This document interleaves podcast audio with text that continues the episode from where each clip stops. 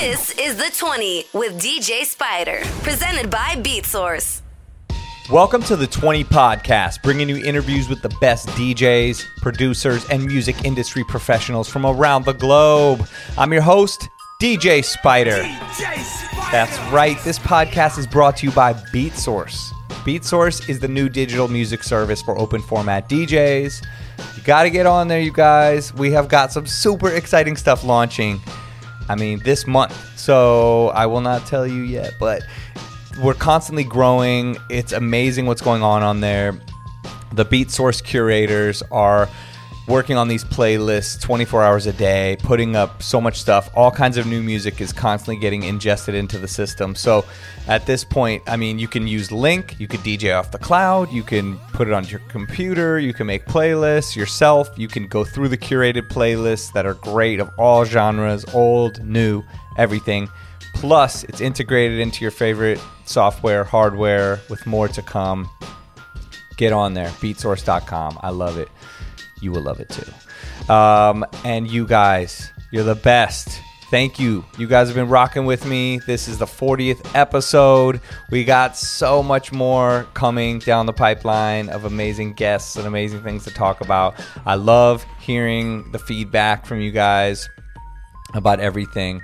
Um, hit me and let me know what's happening. Like, as this quarantine goes on, some parts of the world and some parts of the U S are reopening, and L A, where we are, is going through different things. So hit me on D M at D J Spider on Instagram, um, or find me on Twitch at D J Spider, and let me know what's going on in your area. I'd love to kind of spread the news. I know I saw this week alone, I saw... Um, You know, I do a lot of parties for the movie companies, Netflix, Amazon, all that kind of stuff. And I saw this week they're starting to come back and bring D Js to do drive-in uh, drive-in gigs, which is nuts, you know. So I saw Michelle Pesh, Daisy O'Dell, um, Bella Fiasco, Tendaji Lathan, M O S, a bunch of dope people are all going out and doing these um, drive-in movie premiere for your consideration kind of party. So it's amazing to see the way the event industry and the different industries are adapting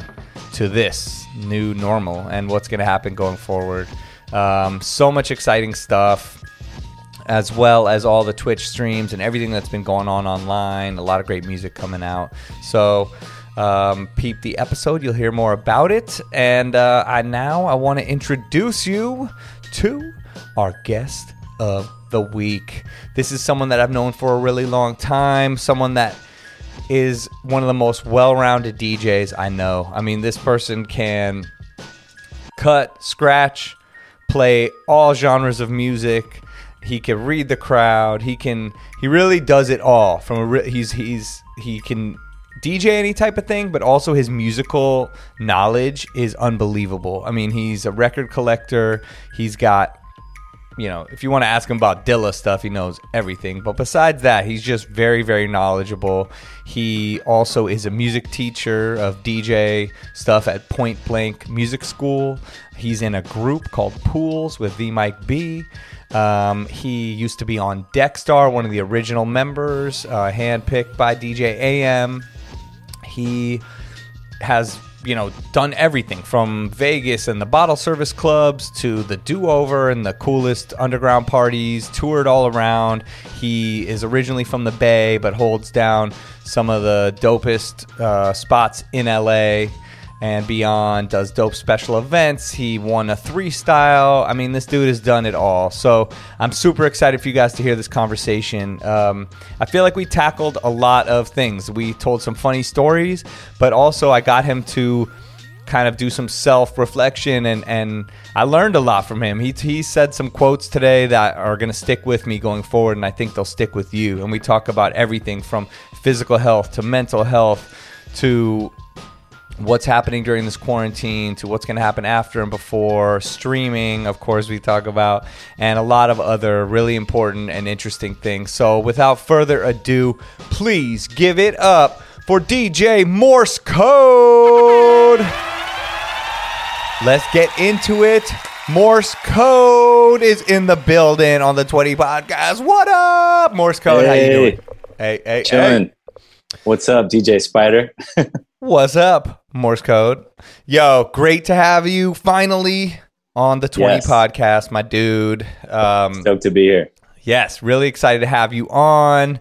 Um, I feel like I was just with you because, um, like a lot of other D Js, we were on Twitch till the wee yep. hours. um, I caught you. You've been doing these late night streams and, uh, I mean, all types of stuff on there, but you started a late night stream last night. I caught your stream and then we like raided into someone else, which then raided into someone else, and like so much stuff happened. Yeah, I was about to, I was about to raid the homie Arcade, um, and then King Most raided me, and it was really funny because I was like, "All right, you guys, it's been so fun. You guys are the best. You know, like let's keep this thing going. Like, all right, we're gonna raid Arcade," and then boom, like as I was typing in his name, I got raided, and I was like, oh, okay, you guys want me to keep going? And then sometimes it's really fun, like when you get raided, to kind of like pose the question to the audience, like, what do you guys want me to do? You know? Right. Um, and D J Delve was in there. Shout out to D J Delve. Yeah. Um, I was super stoked that he was hanging with us last night. He's like such an awesome music head. And he was like, he knows I have a bunch of like unreleased Dilla stuff and just like, you know, a, a gang of Dilla, Dilla things. Yeah. And so he was like, dude, play some Dilla. And I was like, all right, let's do it. And then I played for like another, almost like two more hours. Um, and it was super fun because I was like playing like original samples and talking about like, okay, listen really closely. Here's the part that he flipped. And I was going back and forth between the sample and the track. And then, you know, being like, oh, he sampled two different parts of this track. Like listen to this later part and like breaking it all down. Um, and it was, it was super fun. Just like, like it was almost like, uh, I don't know, some some type of like class or something. You know what I mean? Like, yeah, I'm teaching a class where I get to drink the whole time. I mean, that's so, yeah. a, a really good class for the teacher and the student. For sure. Um, just the t- teacher's just getting wasted and talking about all kinds of wild stuff. But yeah, it was super fun. Then we raided Arcade. And the best part is the same thing happened to Arcade. He's like killing it. And then he's like, you guys, I'm pretty tired. You know, I'm thinking about winding it down. And he put up like a loading screen that's like, you know, wait for the raid. Like, here we go. And I guess he does, he like, I like to kind of announce who I'm going to raid or kind of open up, you know, a question like, who you guys want to raid? Yeah. He, I guess he keeps it a surprise. Right. And so the, he, this graphic goes up. He's like, he's like, wait for the raid. Here it comes. And then all of a sudden you hear him just go, oh, oh my God. He's like, fashion. Oh my God, fashion. And Fashion brought in like a whole bunch of people into his room. So then he kept going. It was just awesome, man. And then like at a certain point, I was just like, I'm passing out, you guys. This has been I a lot know. of fun. Yeah, cr- I know. I was in there, and then and then we went to a, and then he ended up raiding um, D J As Is, and amazing. Like As Is was in the middle of doing like body rolls for like some dare or something that had happened on his stream, and then those people saw that and they were like, what did we, what did we just enter, what dimension, you know? And uh I mean, it was just, it's crazy it's just crazy all the connections yeah. that are being built um online, in the same way where we used to be like, all right, yo, the homie's DJing at this bar or this spot, I gotta go support him, I'm gonna try to make it over there. And and in L A, if you make it to three spots in one night, that's a big accomplishment, because yeah. getting across town, getting in, out, talking to the people, having the drink, you know, all that, it just takes forever. And then they're yeah. kicking people out before two in the morning. So, right. and no one gets there till eleven thirty p.m. So it's like, you know, everything with Twitch, we can like go support each other's things and meet people and yeah. just have I mean, this uh, new new world.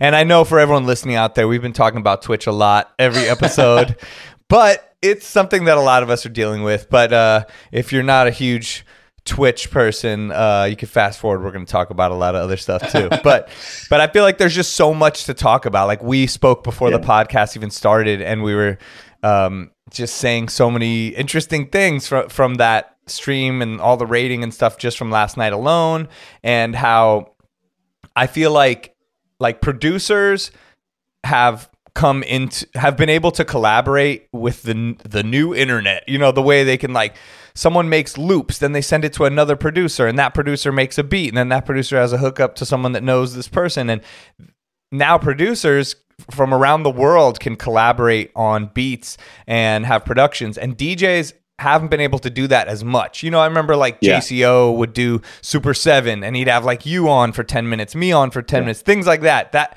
that in a way was, so shout to J C O, the original Raider.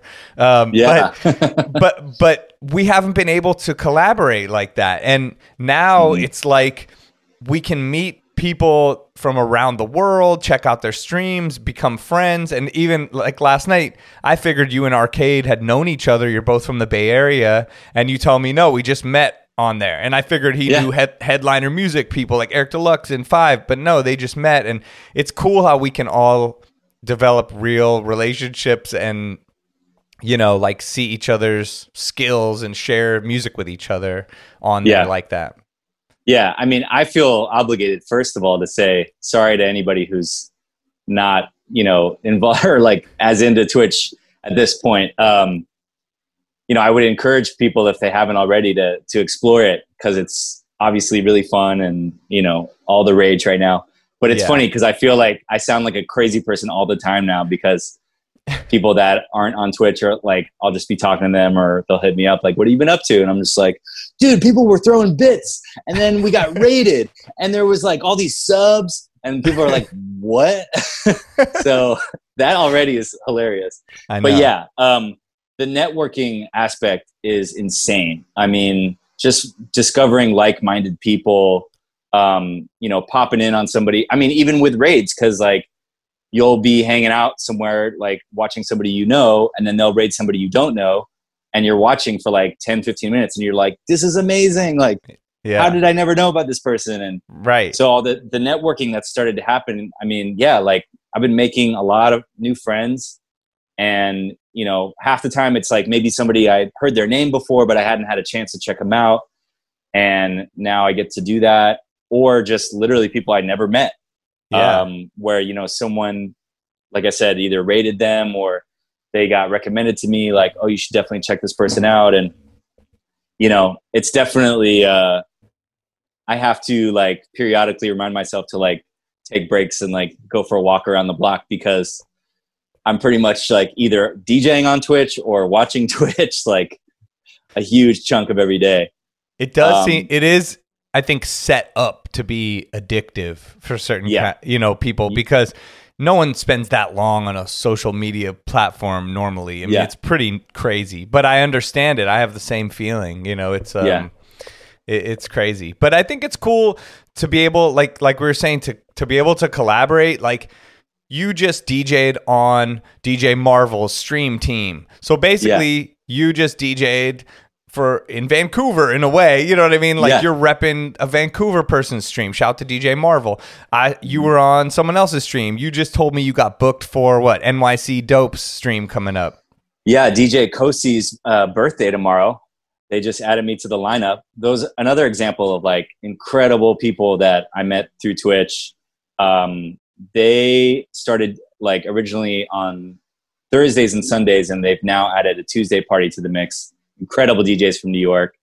Um, and yeah, they just added me to D J Kosi's birthday party tomorrow. It's like D J Spinna, Excel, myself, starting from scratch, like crazy that's lineup. That's crazy. That's huge. I know.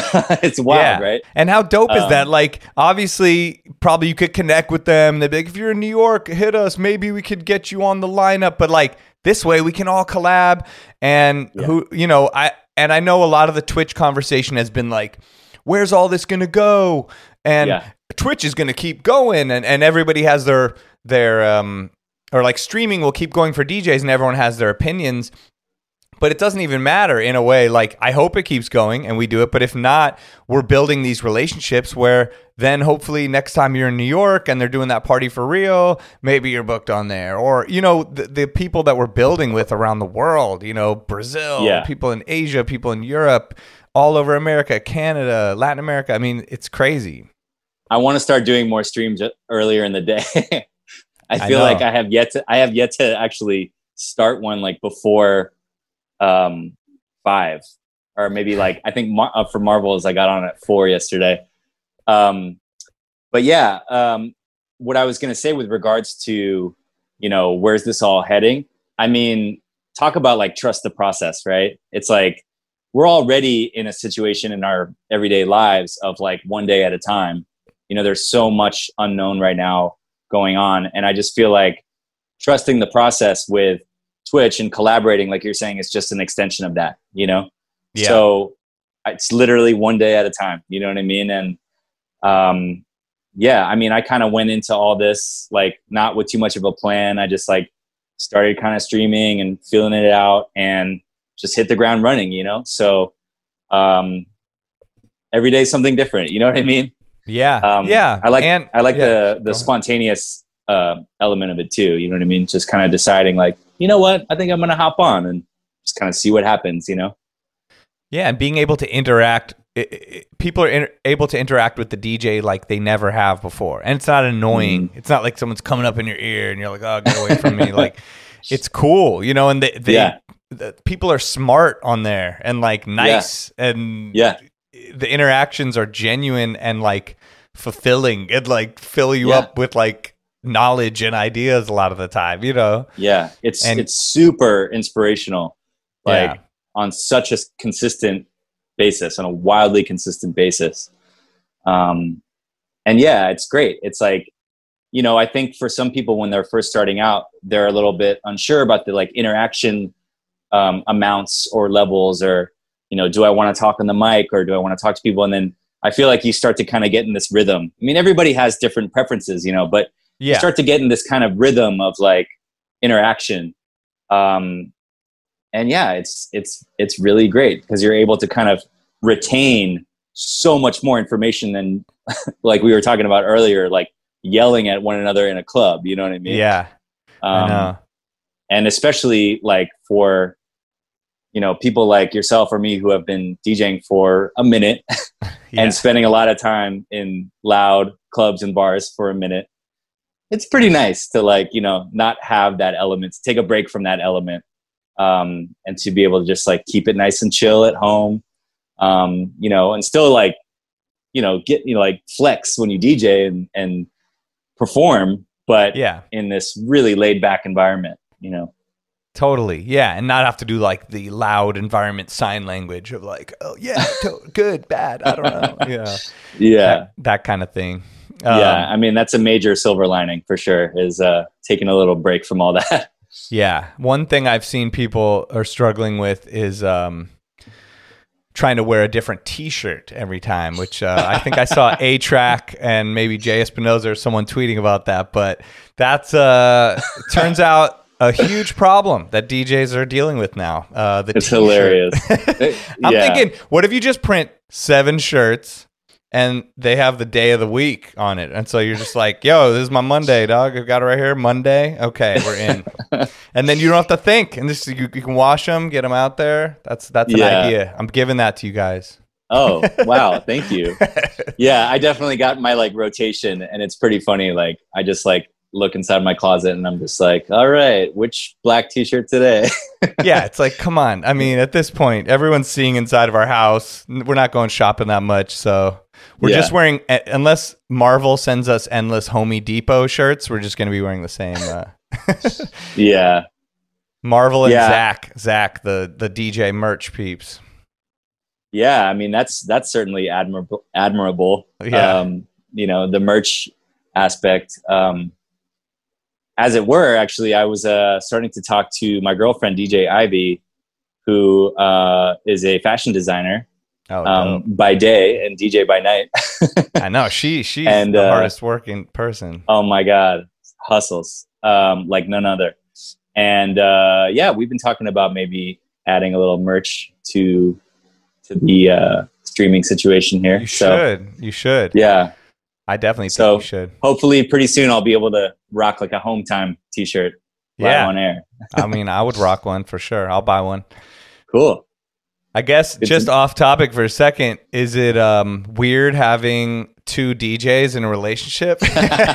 It's funny. Like you're, you're definitely not the only one that's, that's uh, asked me that. Um, it's fantastic. I mean, I, I feel like we just kind of like, we make it work. We just, we balance each other out really well. Um, yeah. You know, obviously like communication is key. Like all the, all the textbook things that people say about just relationship stuff is, is all, you know, the same. Yes. Um, it's just like, yeah, I think it's like a balance thing, you know? I think our tastes balance each other out. And then like, when we kind of like feel inclined to D J, it's like at different times, they kind of balance each other out. Um, from the start, I was like, really, uh, I really wanted to do a Sunday party, and Ivy wanted to do Saturdays. So that just kind of worked. Yeah. Um, and then she's so busy during the week that, you know, we're able to like have our space, you know what I mean? And just kind of like do our own thing. Um, so yeah, it just kind of, it works in the end, you know? Um, good to know. There's, there's like, you know, there's the occasional like, uh, oh, oh, you were thinking about playing today? Oh, oh, okay. You know what I mean? Like little, little moments like that, you know, like obviously occur. Um, or like just little things like, uh, oh, you want to, you want to use the studio right now? I, I was about to work on that remix, but, um, that's cool. I'll, I'll uh, I'll go do something else. You know what I mean? Just like stuff like that. Right. Um, so yeah, it all works at, in, at the end of the day. That's funny. That's, it's like two actors or something. You have to just like set up the, the framework for it to work. But I mean, it seems like it would be dope. Um, yeah. What about, um, just being in quarantine yourself? Like, is there anything you've learned about yourself having, being forced to take this break, you know, from being out? I mean, I'm not going to lie, like being at the age that I'm at, it kind of like ties back into what I was just talking about. Like, I can't really imagine what it would be like, for example, to be like in your early twenties or something right now. I would imagine like, you know, people at that age feeling like way more like stir crazy. Right. Um, but the way that I feel, to be perfectly honest, is like, I was like built for this time or something because it's like, oh, so wait. I'm supposed to stay home, like with all my records and work on music and like D J all the time. Like, um, yeah, I think I could do that. You know what I mean? Yes. Um, so, I mean, you know, obviously was weird at first and yeah. just like everybody else, you know, there was like that big period of adjustment.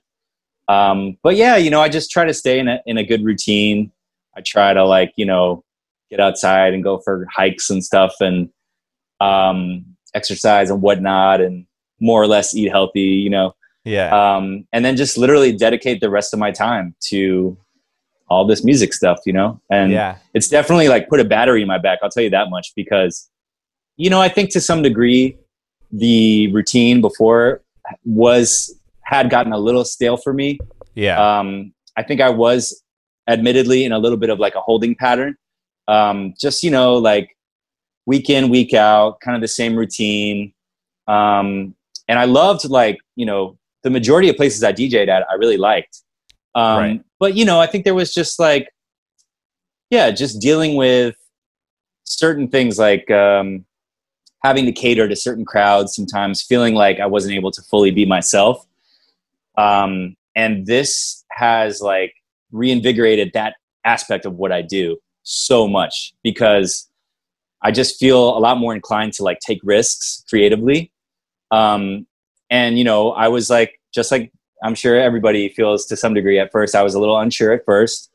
Oh man, like, you know, if I play this song, like, is everybody going to leave the stream? Right. You know what yeah. I mean? Yeah. And then I just kind of like, you know, took a leap of faith.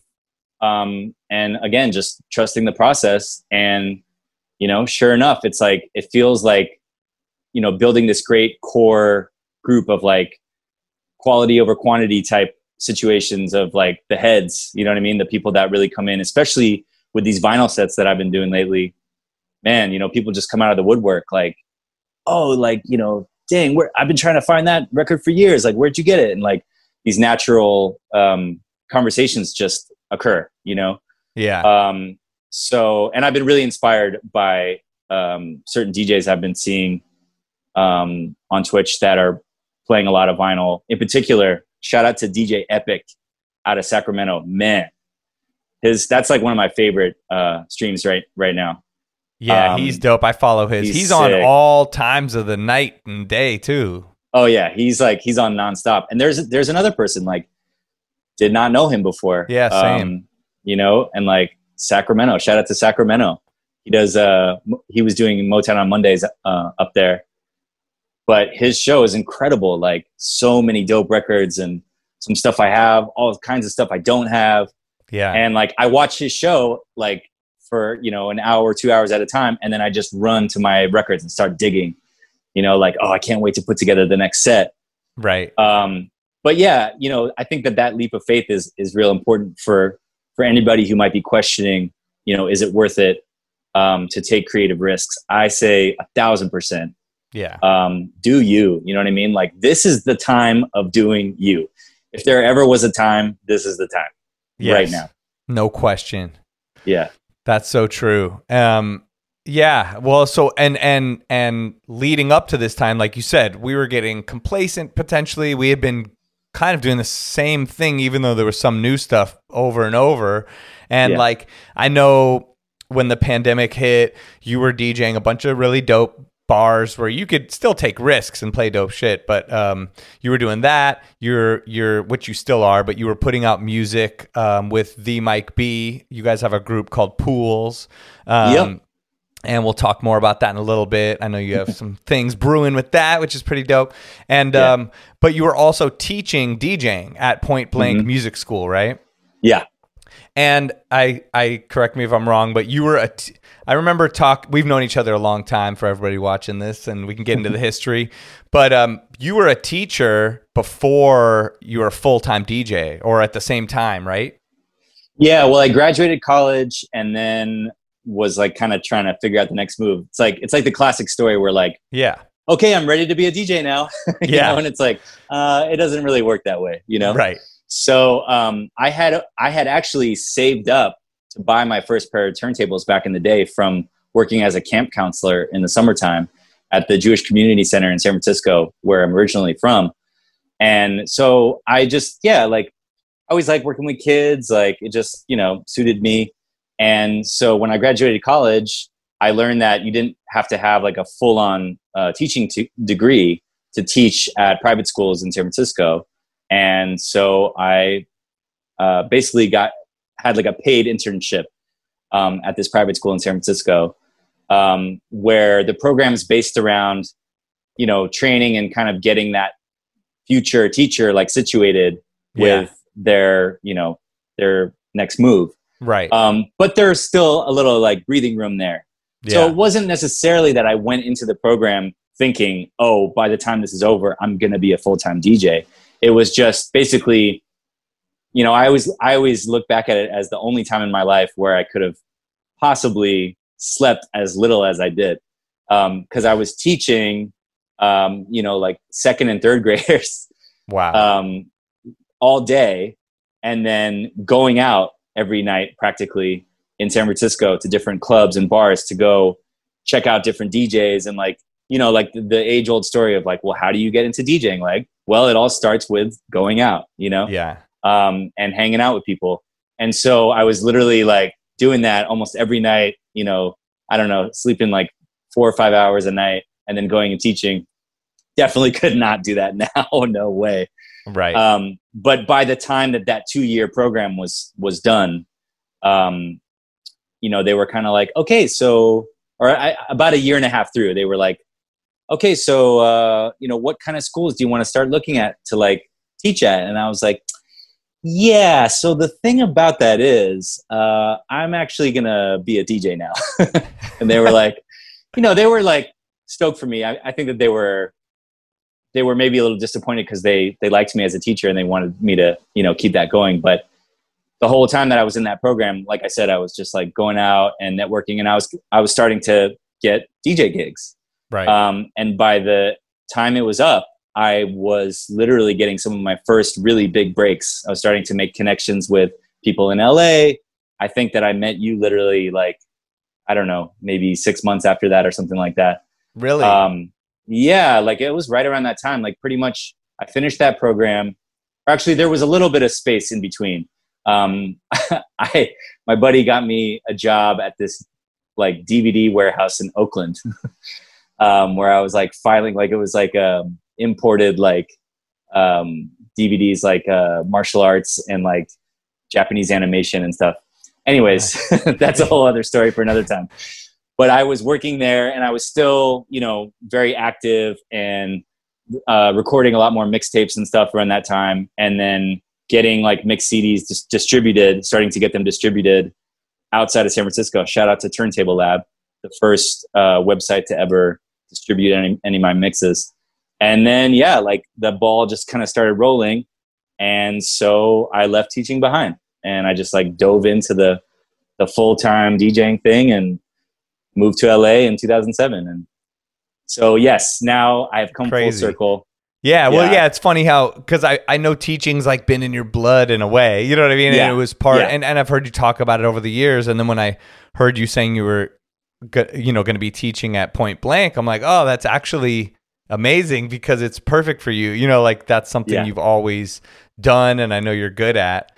Um, Thanks. So how long... How long had you been teaching at Point Blank before like you had to take a break for this? Well, you know what was funny is I actually attended Point Blank first as a student because uh, it was around twenty sixteen I decided that I wanted to really bolster my Ableton knowledge.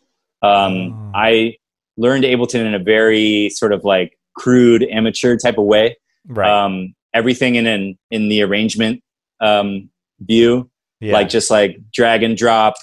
Um, I was like making entire songs like that. I never used session view or clips or anything like that. And I was like, you know what? I want to just like take everything I know and really add on to it and, you know, really properly kind of like, like step up my, my, um, my skill set. And I went there, I took this amazing class from Ableton class from, uh, my buddy, Tom, who goes by the name Sweats and Clank, incredible producer. Um, And it's, you know, I live so close to Max Sennett Studios where Point Blank L A is located. And I just really liked the vibe there. Like it was, it was really, um, it was like laid back. Like it was very, like I was learning a ton, but it was just like the vibe of the building and the neighborhood and stuff. It just felt like, I don't know, it just had a cool vibe to it. And yeah. so uh, my friend Jesse actually owns the building and I started talking to him. Um, well, he, he actually approached me and said, we're thinking about adding a D J section to the school. They didn't even have a D J class at that point. He's like, if and when we do, would you be interested in teaching? I know you have a teaching background. And I had also done um, some stuff with Tina T with a camp spinoff. So I said, uh, of course, you know what I mean? That that sounds great. Um, and sure enough, like a year and a half or something like that later, uh, in twenty seventeen um, is when I started teaching at Point Blank. Um, and it started off with, you know, it was very mellow. I just, I wanted to kind of like start slow and see how it felt. And I just started off with like um, a class every Wednesday, which was perfect for like the like working D J schedule. Yeah. Um, and then as the school is like kind of just start starting to build more and more, they asked me if I wanted to add more classes and I did. And up until when the pandemic hit, I was, you know, fully going for it, like teaching three classes a week. Um, and we had actually just added Um, uh, the first advanced class, which was really cool because I had basically just been teaching the standard, just kind of like, you know, introduction to DJing class for a couple of years. And then I had my first group of like advanced uh, students who I, I had taught in the begi- like beginner class and then um, was able to start exploring some more advanced techniques with them, which was really cool. Um, all the cliche things that people say about teaching are one hundred percent true with regards to like, you never stop learning yourself, you know, even as the teacher. Um, I'd be learning stuff from my students all the time or yeah, just watch them do certain things and be like, whoa, I never thought about that that way. Or, you know, I would encourage them to come up with like certain routines or ideas and they would just knock it out the park, which would then inspire me to, you know, step my game up. So it's just like this great, like perpetuating, you know, cycle of, of goodness. Um, Yeah. And yeah, I mean, unfortunately, you know, it's is super bummer to, to have to uh, pause that for now. We were maybe going to uh, be back in August, but then, you know, uh, we got to keep kind of waiting to see yeah. what happens. And well, we're both in L A and L A is like the most shut oh, down man. place I feel like of anywhere at this point. Yeah. Yeah. And we might, there's been some talk of, of adding some virtual stuff to the mix. I'm just not the biggest proponent of that. Um, I'm just very hands-on and what I've noticed in the classroom too is like there's the curriculum, and then there's like my interpretation of the curriculum, and then there's just me like, you know, messing around like, okay, let's all take a break. And then I just start like, you know, playing a record or doing something that's not even in the lesson that day. And then the students are like, wait, what's that? What are you doing? Or like, what was right. that scratch you just did? And so that's the way I teach, you know? And so it's kind of tough to, to make that happen virtually. Um, but uh, this is actually now a good time to plug on the twenty-sixth, on August twenty-sixth, it's a Wednesday at six p.m. P S T. I'm going to be doing a, um, a virtual masterclass for Point Blank, um, where they're going to be, uh, the manager of the school and the head of curriculum are going to interview me. Um, and I'm just going to talk about what my experience has been like streaming, um, oh, and just talk about like, you know, what kind of equipment I use and how I make it work. The irony to me being that I use some pretty, uh, old equipment, but but I, I but think yeah. that's that's actually encouraging. You know what I mean? That's the yeah. thing when you watch these YouTube tutorials and they're like, we've got, you know, thousands of dollars worth of equipment. You can make this work any yeah. way you need to. You know what I mean? Just to get it out there. Yeah, and that, I mean that's been that's been one of the most remarkable things about this whole experience is like we started out streaming on Instagram, which I always laugh about now because it feels like it was like years ago. I know, it's so weird. You know, like in the olden times, um, I know, you know, but we just started out with like basic stuff. Like we got the cable to have direct sound into the phone for Instagram. And we were like, oh my God, like we're killing it. Like, you know what I mean? Yeah. And then like, that was like this huge revelation because we started just like a lot of people with like a speaker in the room, you know? Um, yeah. And then, so, so that was like a huge breakthrough. And then, when it came time to switch over to Twitch, we were like, okay, how are we going to do this? And Ivy has like an older laptop.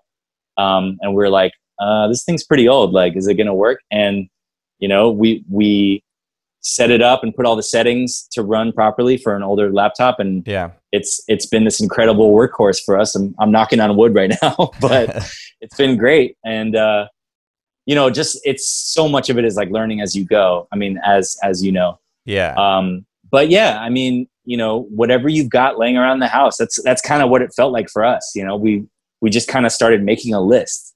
And sure, we've ordered a couple things here and there, but by no means have we broken the bank, like, you know, going crazy ordering stuff. Like we just, we took what we have and we, you know, configured it just yeah. right to be able to do this. And, you know, if it ain't broke, don't fix it. I know. I think that's more important information to the people that are going to hear you talk than even yeah. this is all five thousand dollars worth of stuff you need, you know? Right. Yeah. Um, so, yeah, I mean, I think I think that's great, you know, and, and that was something I was going to ask you about is that, like, is there a way that you can, uh, I know a lot of people are taking their business ventures or what they're doing, even this podcast virtual and having to figure out a way to do it. And I didn't know if that was something you were going to do with the teaching, but uh, I guess August twenty-sixth will be your first foray into that. But I mean, you yes. could even make, you know, I assume your students and people, I mean, you could make YouTube videos or a YouTube video about how you and Ivy made it happen. And I bet you'd get a ton of people that want to see that because how many people yeah. around the world want to stream and think they need all this stuff. And you're like, no, we made it work with this and this. And yeah. I think that that's, you know, that's uh, something to think about, but that's some content you yeah. can put out there to teach people that I think a lot of people would appreciate, you know, and I think you're, Definitely. you're a good teacher. So, um, it could be cool to continue that on just like you're doing and, you know, do yeah, more.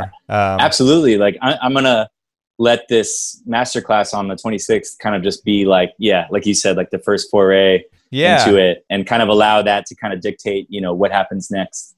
Um, right.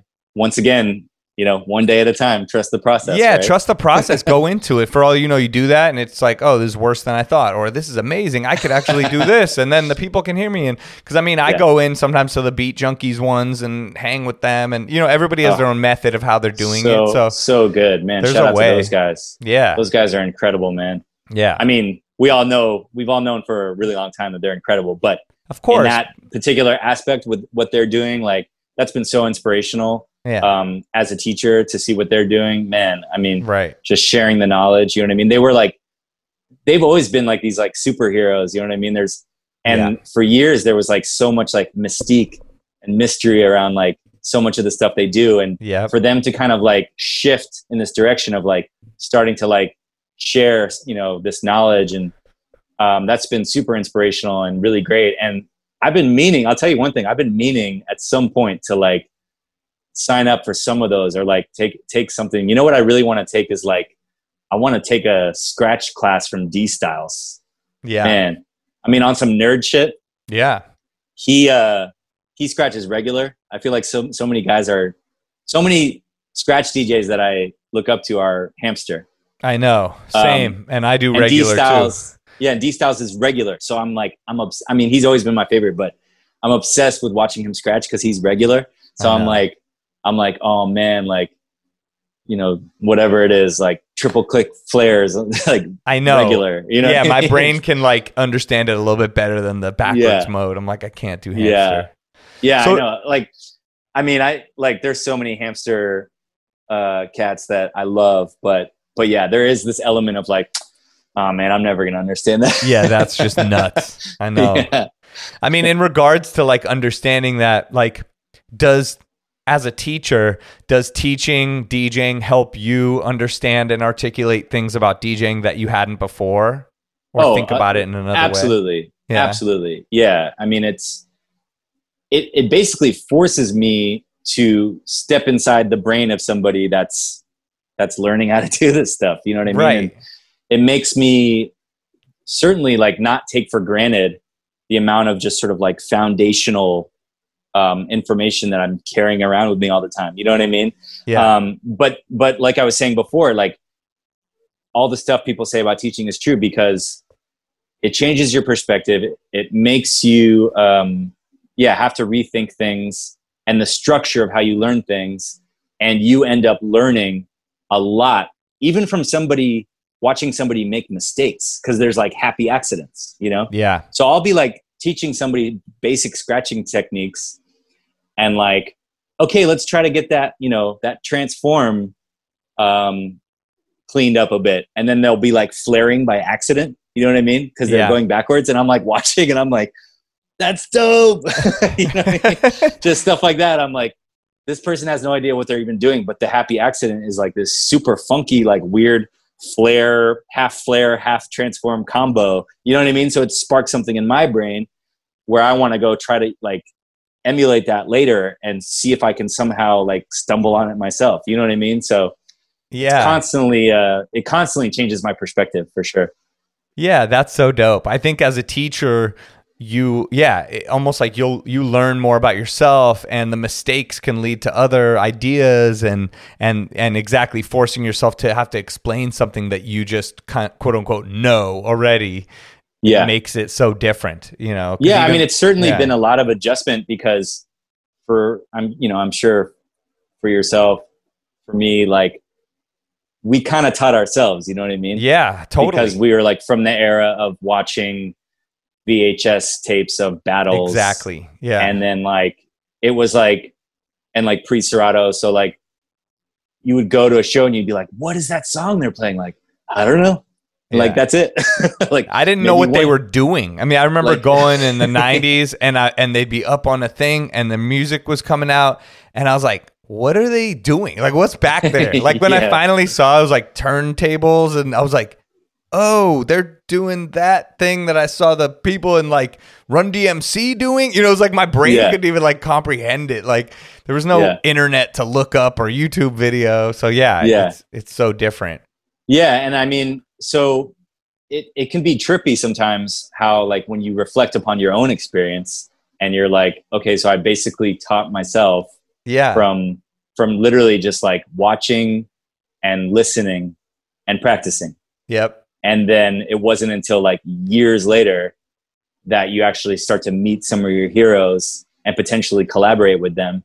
And then you're kind of just like, oh yeah, this is just like how it works. Right. And then with the teaching thing, it's like, no, it's not how it works. You actually are in a position to, you know, really help people like speed up that, that same process that you went through. You can really expedite that for someone else. Yeah. Um, and not only that, but then when I see students of mine like collaborating with one another, um, you know, it's like all the all the feels, right? All the, like, I, I get really proud, and, you know, it really speaks to like the, the power of collaboration and all that good stuff. So, right. That, that was actually one of my next questions. Like, um, have any of your students done something dope? I remember going to, I think it was your birthday party oh, or something at the so friend much tight stuff. And yeah. one of your interns or students or something was playing and I'm like, what's this? What's this? This is dope. I need this edit. This kid's dope. You know what I mean? So yeah. Have you had I, situations I, I, like that? I was jokingly calling him my intern that night. I think I okay. was like, drunk on my birthday, and I'm like, this is my intern, bud. Right. And it was like, so it was one of those so loud situations where I didn't know even know what we were saying. Yeah. But yeah, but yeah that's uh, my buddy Kenny. Uh, he now goes by Ken Vino.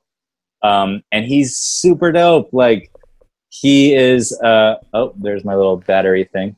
oh, right. Okay. I'm down to twenty percent, but I think twenty percent people about to go. Get in the real Any, questions now.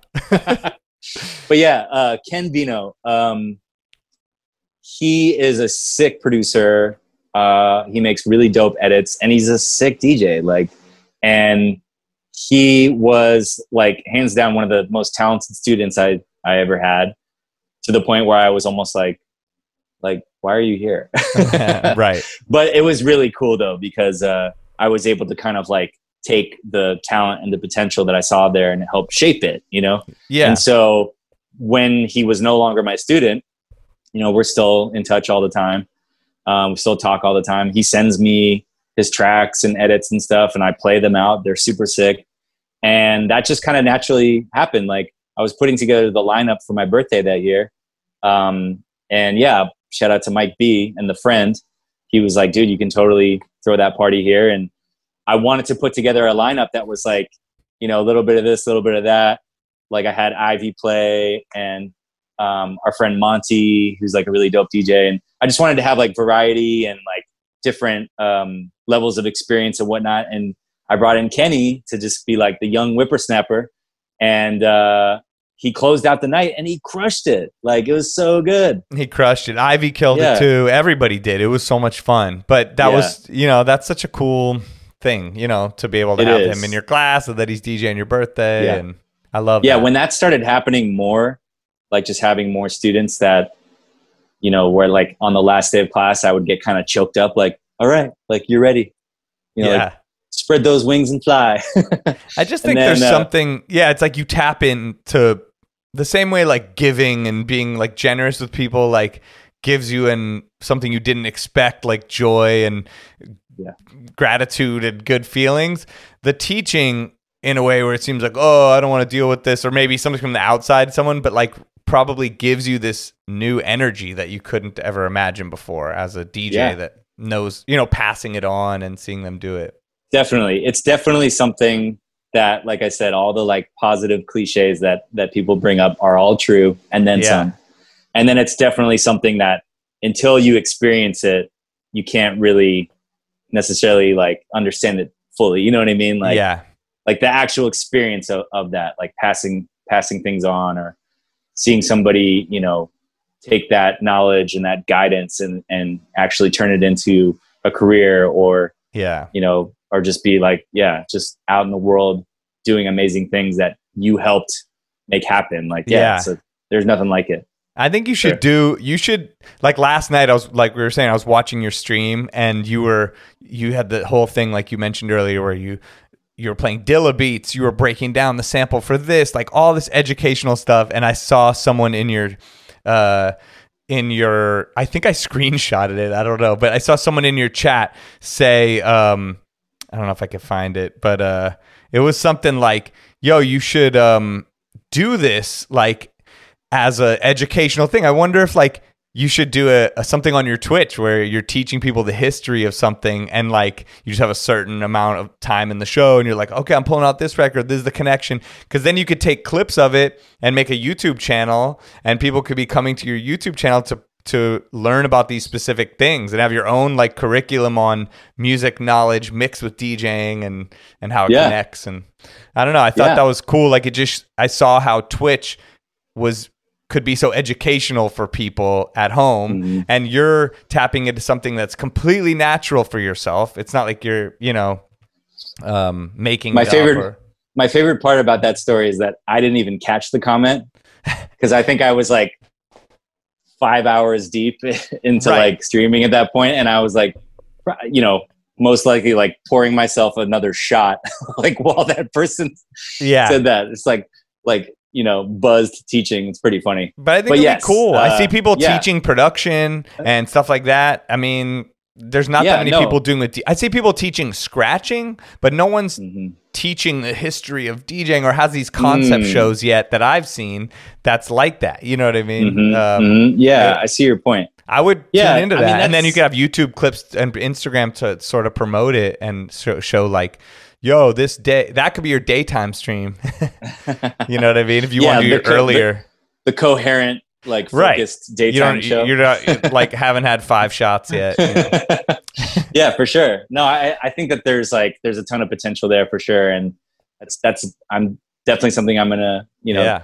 consider. Um, and I, I really like the idea of, uh, yeah, having, like, themes, you know? Like, yeah. okay, today we're going to explore the sound of D I T C, you know, we're gonna yes, we're gonna take like ten classic D I T C productions and explore the samples or whatever. And it just it also ties back to what we were saying before, how like, you know, coming up as with somewhat of like a hip hop perspective, it's like, oh man, stop snitching or whatever, you know what right? I mean? But it's so different with the way things are now. It's like it just makes sense to give back like that. And you know, I think that would actually really be really cool, um, and I think would hopefully really inspire, um, in particular, I think like beat makers and stuff to to really hear, you know, how oh man, that's crazy how they flipped that, like, or actually really break down like the math of a sample, like you know, yeah. listen to how this sample it doesn't start on the one,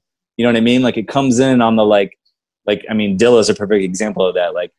You know, this he, he he has a loop here, but when you listen back to the record, you discover that he, you know, it started on the like two point five or whatever. Right, you know what I mean? Right. Like the the math of his sampling is insane, and just like all those little details.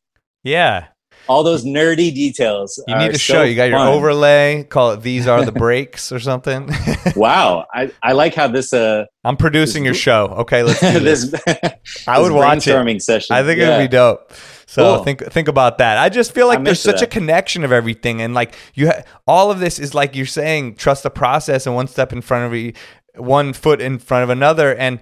Like you're learning how to stream, you already knew how to teach, like all these things are coming together, and then you just gotta like bring it all back and then use your superpowers that you didn't realize you had, you know, to like put out. And like I think yeah. and it's a whole new way of connecting people, and who knows who you connect with through that, and producers. And so I feel wow. optimistic for that, because it was cool to watch mm-hmm. that last night, and I feel like there's no there's not a big thing of that, you know. I mean um, You, get, well, you certainly got me. We'll talk about it the, after. I want to help you. You got the ball rolling now. I'm, I'm definitely going to break out the notepad yeah. and start writing down little bullet points. Yeah, because you guys sure. can make – I have ideas for you. We'll talk about emotes. I'm sure Ivy can help you design it.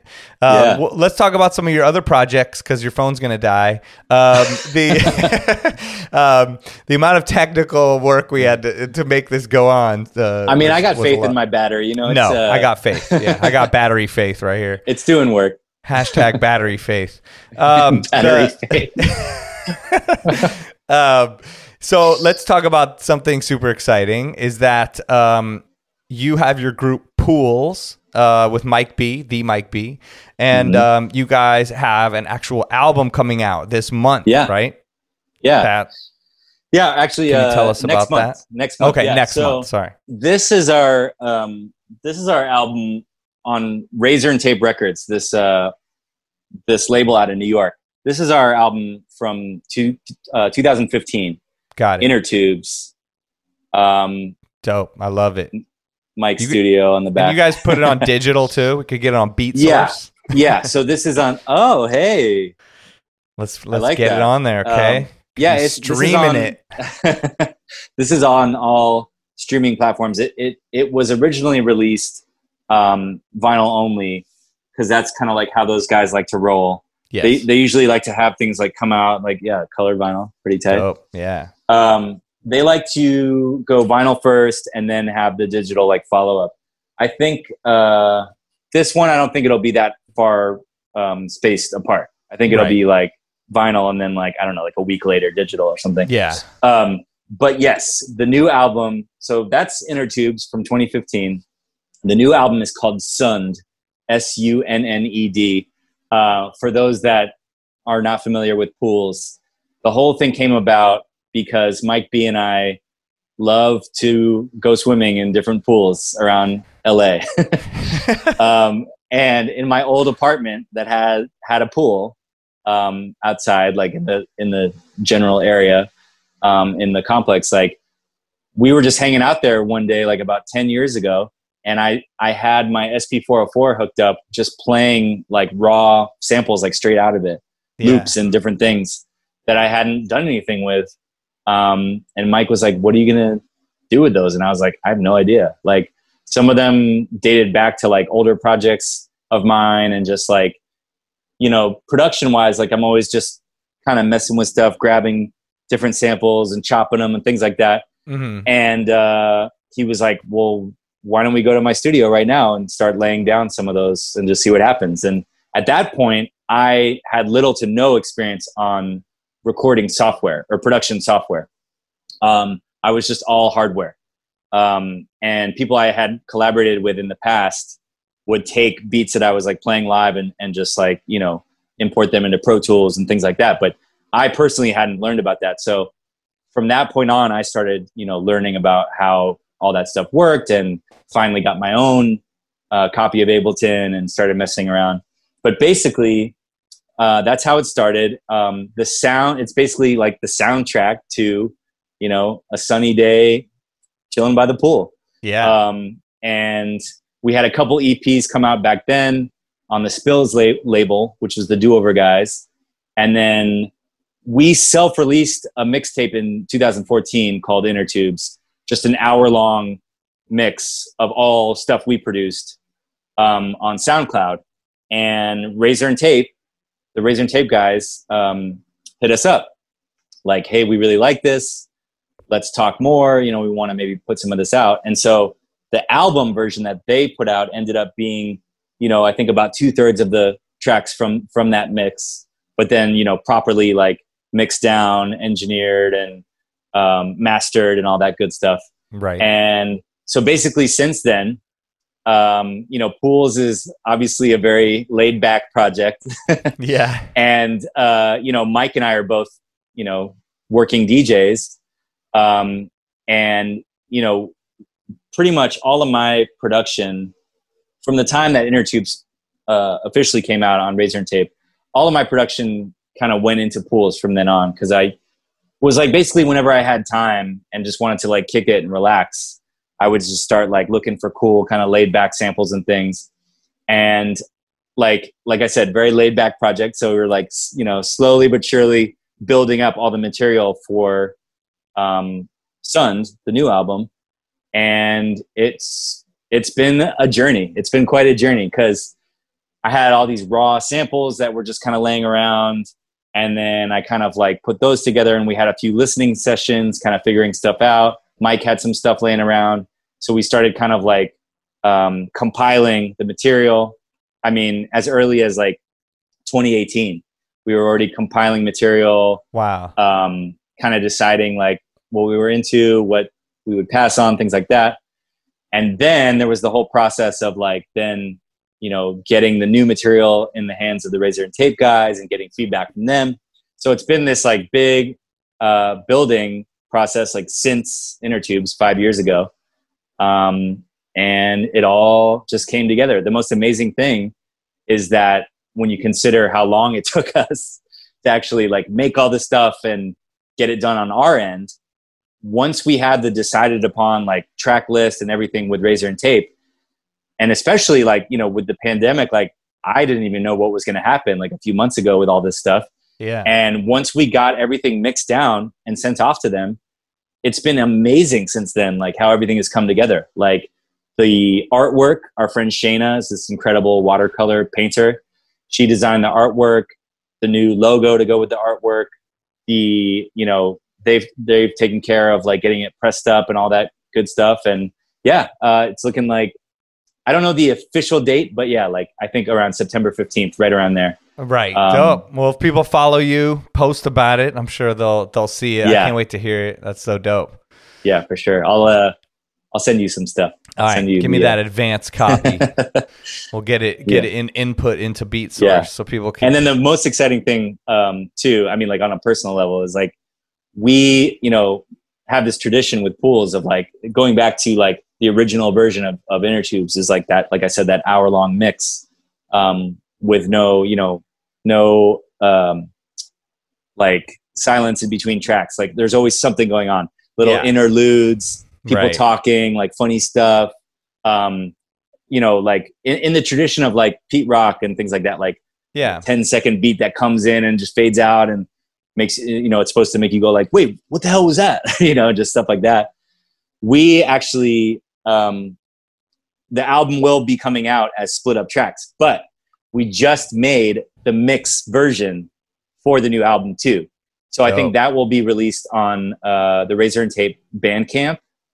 And then if I'm not mistaken, it'll be available like on the streaming digital version. So like when you go to listen to the new album on Spotify or whatever, it'll be like the tracks, and then the last track will be an hour long mix. A big mix. Oh, that's tight. Yeah. I love that. And so, and that has all these amazing interludes and vocal samples, like super funny stuff. Mike, Mike found some incredible uh, samples for that. So that was like the, the icing on the cake. Um, Dope. And I'm really excited just because, yeah, like production wise, like that's where, you know, ninety percent of the stuff I make and my production focus goes into Pools. Um, and then the rest of the time I, you know, obviously actively D J. So yes, to have that element, you know, this, this uh, labor of love, this thing we've worked on for years, finally coming out is super exciting for sure. Oh, that's great. Congrats. Yeah. Thank you. Um, well, yo, let's get into some history for people that don't know what's up. Um, All right. We met a long time ago. I mean, you were one of the first D Js. Like I'm, I mean, I don't know how to describe it. I mean, we must have met. It was it was right after I won this Next on the Decks competition for mixtape competition, um, and the uh, someone that was your manager at the time, um, Scott Murphy. He hit me up or something. I mean, to to fly me up to do this party. I think at one eleven Minna, unless I'm putting this all together wrong. And you were DJing. And yeah. I was DJing, and it was like just us together. And I remember I was on Serato, and you were just getting on Serato, or you hadn't been on yet, or something. And I just remember like you played before me.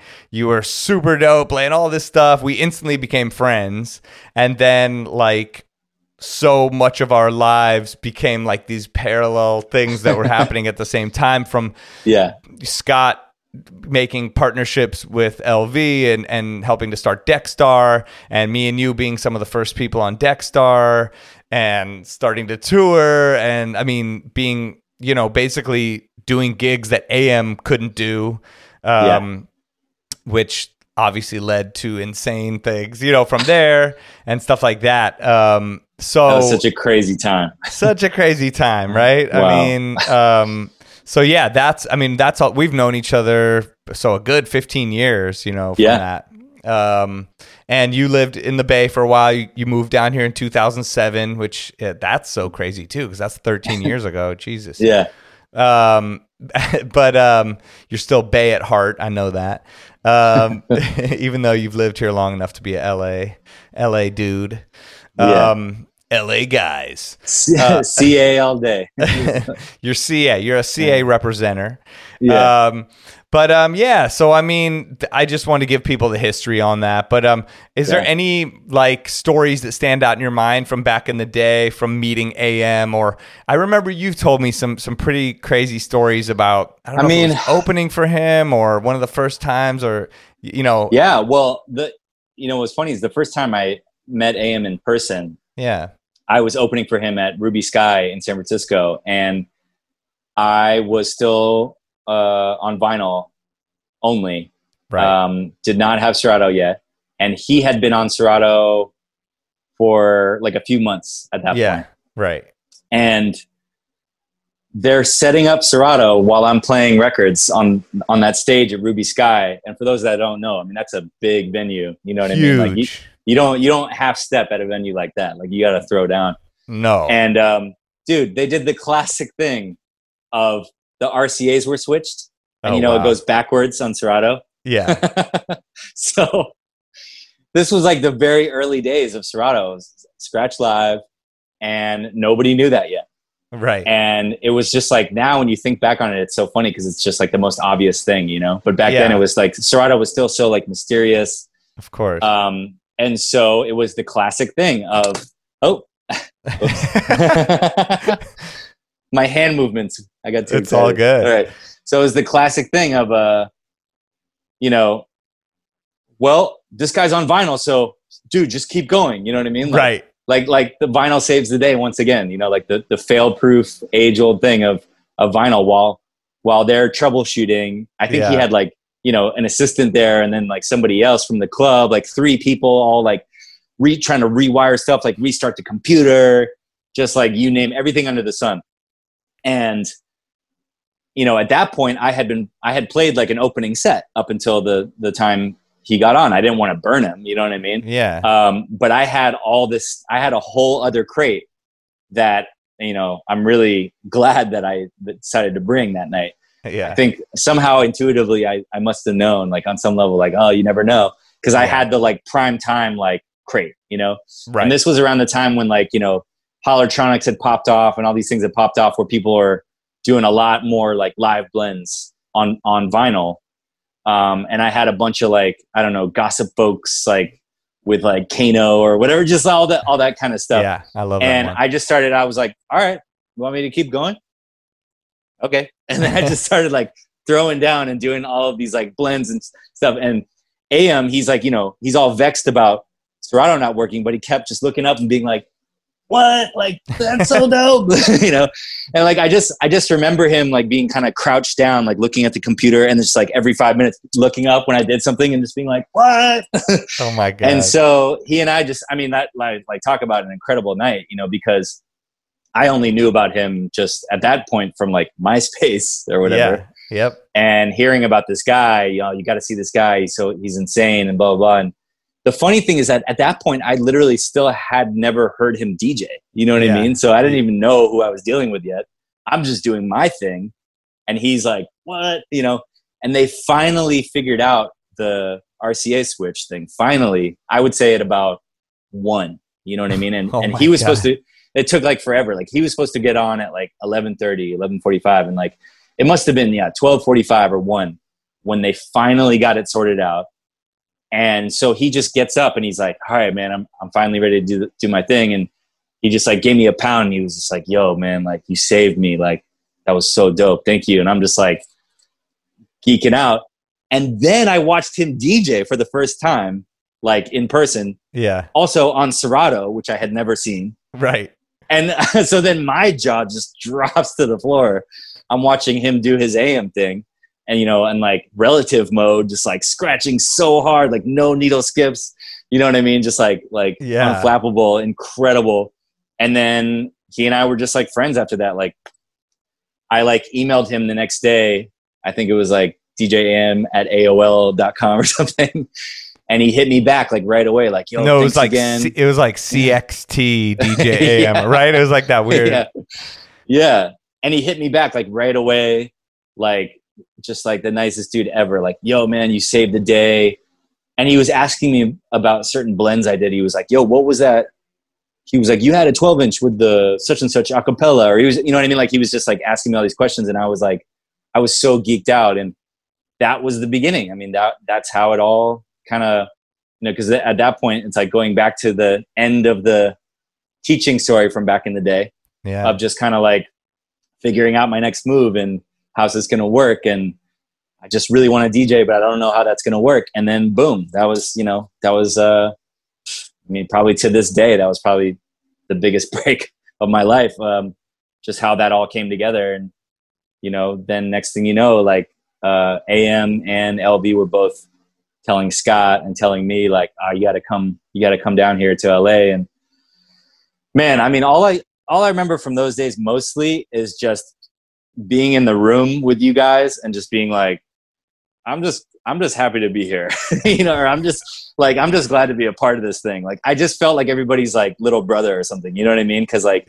I yeah. was like one of the youngest and one of the like least known, and had literally like just started to kind of make a name for myself in San Francisco. Right. And then all of a sudden I'm like sitting in a room with like Spider and D J Scene and Fashion and like A M. And I'm just like, this is crazy. You know what I mean? So, um, I hear you, you know, yeah. I mean, yeah, it, it was a, it was a really crazy time. And then, I mean, obviously, you know, many, many stories have been told about what L A was like at that time, the, the L A scene. I mean, you know, San Francisco, shout out to San Francisco. And I mean, I couldn't ask for a, a better possible like foundation, you know what I mean? And, and culturally, everything I learned from growing up in San Francisco and the D J scene there, I mean, like, you know, unbelievable. Yeah.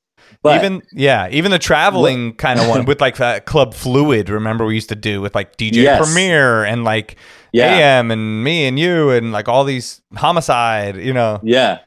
Yeah. But what I was going to say is, when I came down the first couple of times to go hang out at like Banana Split or like yeah. CineSpace Tuesday, dude, I was just like next level, like just looking around like, this is so crazy. Like I had just never seen anything like that. I was just so green at that point. You know what I mean? And like, yeah, like, like I said, you know, nothing but love for San Francisco forever, but you know, it was, it was a little more laid back in the city yeah. at that time.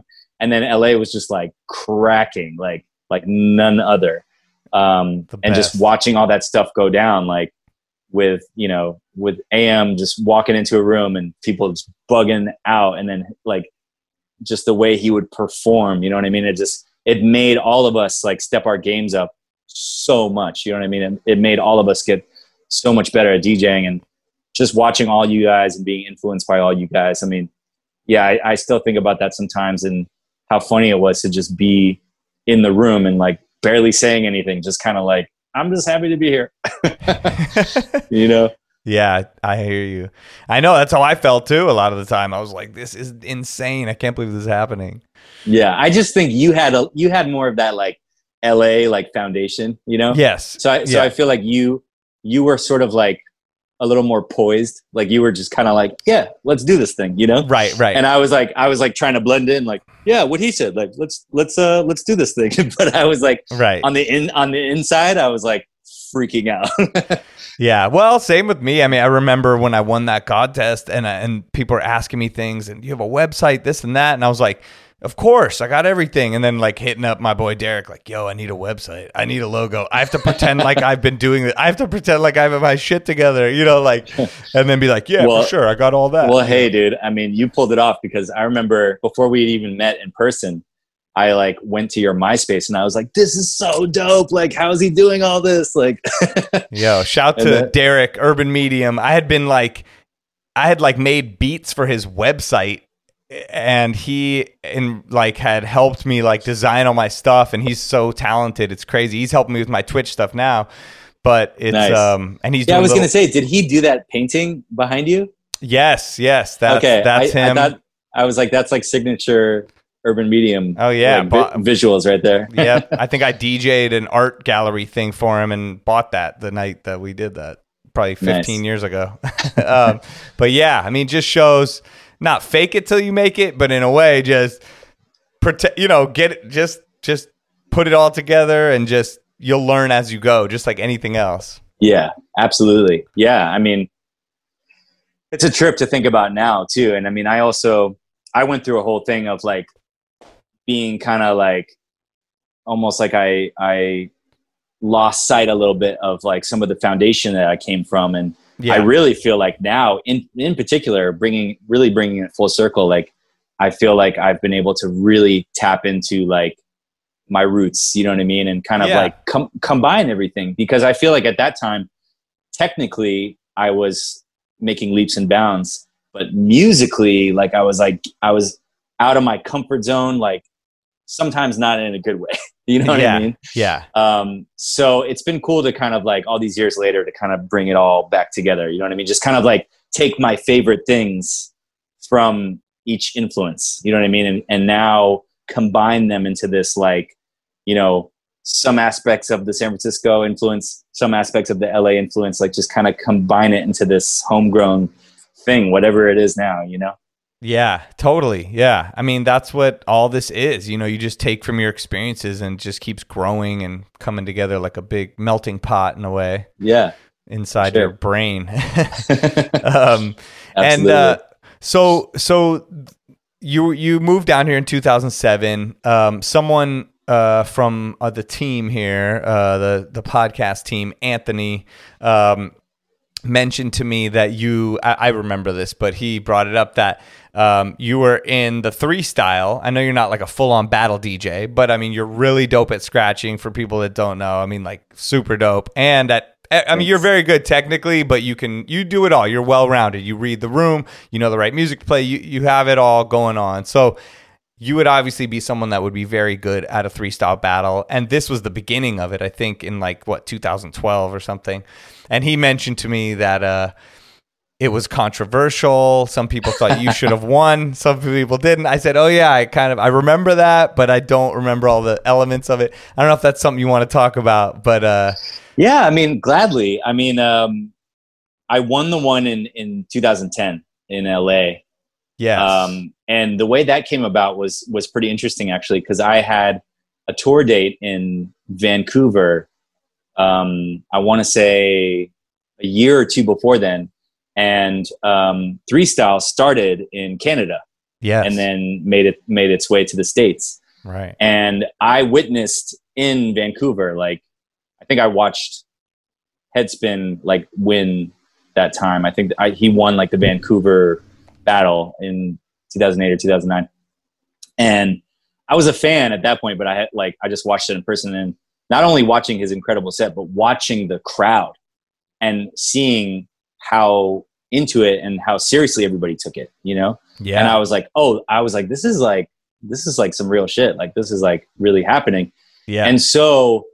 The funny thing is that actually gave me a huge advantage in two thousand ten because the battle in Los Angeles in two thousand ten was literally the first ever three-style battle in the United States, like ever, because they, it started in L A and then they started, they did, you know, it spreads all the other cities or whatever. Yeah. But that was literally the first one. And I remember the lineup was kind of like, it was a little bit random, random, like the people they got.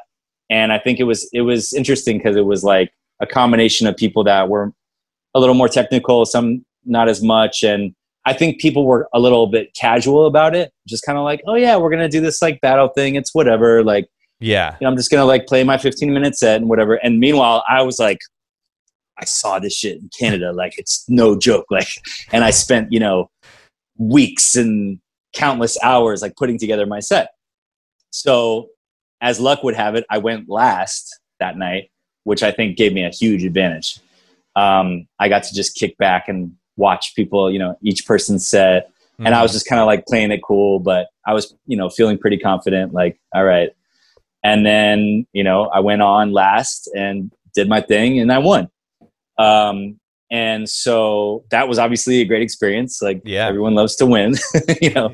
Yes. Um, and so, yeah, basically, let's see. So fast forward to twenty thirteen.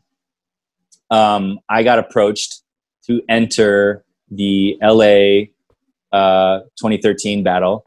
And at that time, I don't know, I feel like I was, I was unsure whether or not I, like, because I knew like how much time it takes um, and how much effort it takes to like really put together a winning set, you know? And also yeah. like the, the emotional toll it can take on you to like, because like in twenty ten the U S finals, like I didn't even place my my friggin um needle dragged, like the Serato drag, you know what I mean, like the yeah. yeah and I like totally threw me off. I was like panicking. I I tried to pull it together and make it happen. Oh, and I also went first that night, which like is like the kiss of death in, yeah. in three style, unless you're just like so undeniably dope that right. nobody can, you know, say that you're not the best, whatever. So I thought back to twenty ten U S finals and how it was fun. And there was a sense of camaraderie with the D Js, but I mean like, you know, battling is battling. Like, yeah. you go, you go, you, you play to win, and right. you, you know, put these countless hours into the preparation. And at that point, I felt like in twenty fast forward to twenty thirteen, I, I was thinking about the emotional toll it took, and um, how, you know, I just felt like, oh, I feel like I'm at a place in my career where I don't necessarily need to do that anymore. And, you know, is it, is it worth the risk kind of thing? And um, I think I was definitely like inside my own, own head a little bit, you know, much uh, with regards to it. Um, And I originally was not in the, like, I wasn't going to be in the twenty thirteen battle. Um, J C O was going to be in it. Shout out to J C O. And he had a conflict at the last minute, and they hit me up. And by twenty thirteen, Three Style had that thing where it was like, it was way more like, you know, scaled up at that point, like much yeah. more cur- curated. Like, it was already at the point then when it was like kind of a big deal even to be asked to be in it. You know what I mean? And like, I felt like they were bringing me in almost as like the dark horse, like previous winner, you know what yeah. I mean? Like, like, let's see if he can do it again kind of thing. And I feel like perhaps there was like a, an aspect of that, like, oh, if we add him to the bill, it'll be kind of this whole, like, there's a storyline here. You know what yeah. I mean? Like, oh, okay. he's a previous winner. Like, let's see if he can top his old performance. And so, yeah, basically um, I got second place. And, you know, I'm not going to sugarcoat it. I was vexed. I was bitter. And I want to say on the record right now, nothing but love for D J R, the D J R out of uh, Arizona. Nothing but love. I will say, I feel like I have matured a lot since that time. And I feel like that was a, I'll, I'll be the first one to admit, that was a, a bit of a low point for me with regards to like, my reaction. You know what I mean? If I, if I could go back in time and change anything about the way that shit went down, I feel like, yes, there was a bit of controversy. Yes, the crowd was kind of like, I mean, I'm not going to put words in anybody's mouth, but the crowd was, uh, maybe there was a, a bit of a stir in the crowd when it was announced that I got second place or whatever, but I did not have a good reaction. I, um, you know, I was bitter. I was bitter. I'll be the yeah. first one to admit. So if I could change anything, I think I would, if I could go back in time and change anything, I would, you know, not be a sore loser. Um, and just like, you know, if I could go back and sort of tell myself anything, like, like who I am now at that time would be, dude, like, you're fine. You know what I mean? Like, no one's judging you or looking down at you for like, you know, getting second place in this battle. Like, this isn't going to take anything away from your career. Like, you're good. You know what I mean? Like, yeah. Um, and I think that Three Style, shout out to Three Style too, with regards to, as the years have gone on, I've noticed that they've done a really good job of like making it even more so that just to be asked to be in a Three Style is a, is a big deal. You know what I mean? Yep. I think that I was struggling with my own thing of like, I can't believe I even agreed to do this. And, you know, like, oh man, this is going to be, you know, a low, like this is going to be a, a, I don't know, just like uh, a bad mark on my, you know, yeah. legacy or whatever. Like I had way, I was way inside my own head. Yeah. And, you know, I do think that shout out to them with regards to like creating even more of an environment where like, even just being asked is an honor. Um, even being just considered like in a certain like pool of D Js or talent is um, a good thing. Um, and yeah. So, you know, uh, I think I, I, I really learned a lot from that experience. Um, I think that in one way, too, it kind of sent me off creatively in a different direction for a little while, which I, I feel like I actually kind of needed. Like this Pools album, I don't know if it would have come out if that battle hadn't gone down the way it did. Because right. it kind of sent me off in a little bit of a creative direction. I was like, I didn't have a good reaction to placing second.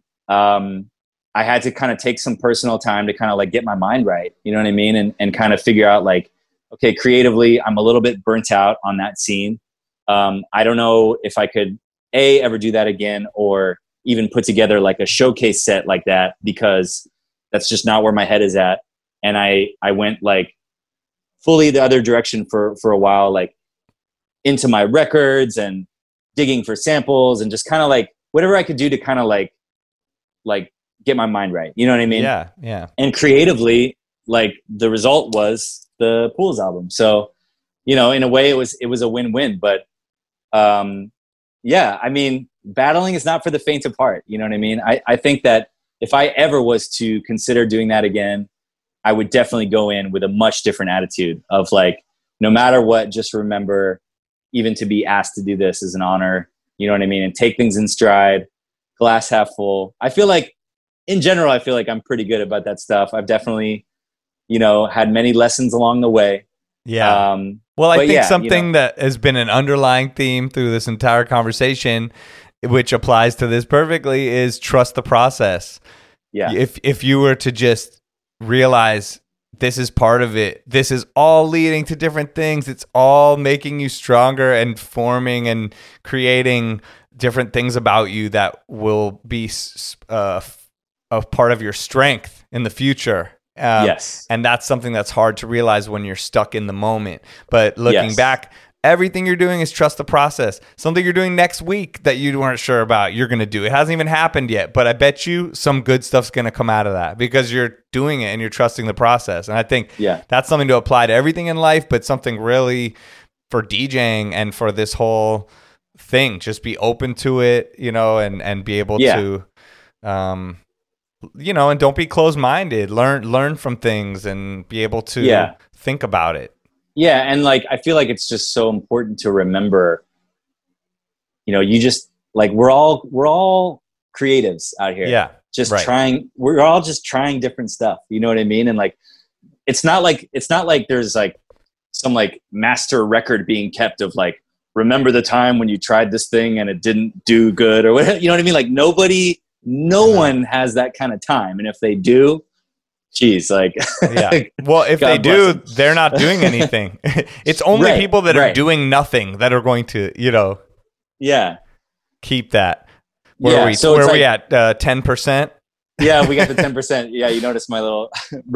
um, so yeah, it's like no one's no one's keeping tabs. You know what I mean? And it's like... Yeah. It's like you just... You try things and some things stick and some things don't. And like... You get second place in a battle and like no one out there is like, that's it. Like your career is done.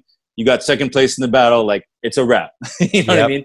But in my head at the time, I was like, oh, my, you know, my legacy is tarnished or whatever. And it's like, hey, guess what? Jerk face. Like it's not even about you. You know what I mean? Like, so yes. it's like, it's, it's, it, I mean, talk, bringing things back to A M too. Like, like starve the ego, feed the soul. You know what I mean? Like yes. words to live by straight right. up. And sometimes you have to like, kind of take a few steps back and remind yourself of that and take yourself out of situations. You know, I I feel like growing up in a very like serious hip hop D J kind of environment, you know, sometimes like you can find yourself like getting in a certain headspace um, where you have to kind of like periodically kind of take yourself out of that. You know what I mean? Kind of re regain a certain amount of like Zen yeah. um, understanding of things. So, yeah. But yes, uh, I definitely learned a lot from that experience. And I will mention that um, you can let me know what you think of this. Uh, a friend of mine hit me up recently and said for for my Morsels show that I've been doing on Twitch, which is like hour long, um, hour long sets that are kind of a little more focused than just kind of hitting start stream and just whatever happens, you know, a little more focused. And they have a theme every time. A friend of mine hit me up recently and said, why don't you like perform your three style sets from twenty ten and twenty thirteen and then potentially put a little something new together. So yeah, let me just dope. putting that out there, you know, putting that out there. Uh, something I'm considering. I'm currently considering that. So I we'll th- see. I think you should seriously consider it. it. No, it sounds dope. I would love to watch it. I'm sure people would love it too. Yeah. I mean, It's it's fun to think about and also makes me a little nervous. I'm not right. going to lie. Well, practice in your room like, you and know, see how it goes. Yeah, like dust off the old cobwebs, right? Yeah. Because, you know, I mean, I certainly like to think that, you know, I'm at, I've been at a point with DJing in general where, where, and thank you for saying that with regards to the well-rounded thing. But I kind of, I, I feel like I kind of, that's that's my steez, you know what I mean? Like um, well-rounded and I'm I'm not always, I'm not coming in the building to like, go crazy scratching or put on like a battle set showcase. So it would definitely be uh, revisiting like an older style that I haven't um, actively participated in as much in right. recent years. But I think I think it could be pretty cool. So I'm considering yeah. that. You might come up with some ideas. Well, we're talking shout about... To, uh, shout out yeah. to Ross Hogg. Oh, Ross Hogg. He, he told me to do that. I see him. I, see, I mean, I've known him before, and I see him in the chat now. Ross Hogg in it. um, well, so as far as like, we're, you know, I feel like we're discussing so much about your mental health, like mental things. And like, um, they're obviously as creatives, we're crazier than most people. We're in our heads more than most people. We an- overanalyze things, you know, um, that's the gift and the curse of being a creative person, I think. And, yeah. um, within the, D- you know, I know that you went through things with like, your health in the terms of like working out. Like I remember like you got really into working out with D J Architect and like shout out to you, Architect. Yeah, shout to Architect. I mean, I remember I would D J with him in Chicago and then at four thirty in the morning he'd be like, I'm going to work out. I was like, what is your problem, dude? Like I would never do that. But and then, you know, I mean that but but obviously it's good. And so I know that you guys got into it and and you noticed that um it helps your your physical health can help your mental health, right? I mean, that's something that oh I think gosh, that yeah. people forget about, and we're all going through so much stuff right now. Like, um, yeah. how did that affect you um, before your phone dies? How did that affect you, uh, you know, working out or, or how much, is there a, a part where you could take it too far or like how much should you implement that? Um, I mean, well, the funny thing is that like I've, I haven't been able to go to the gym. So yeah, right. I've been kind of like making up my own little like at home workouts, nothing really comparing to what, what uh, Architect and I had been doing. Like our regimen at the gym had gotten pretty intense and, and it was really awesome. Yeah. Um, but I'll tell you one thing. I mean, my back was like so jacked up from like so many years of DJing and like being hunched over a desk, working on music and like, you name it.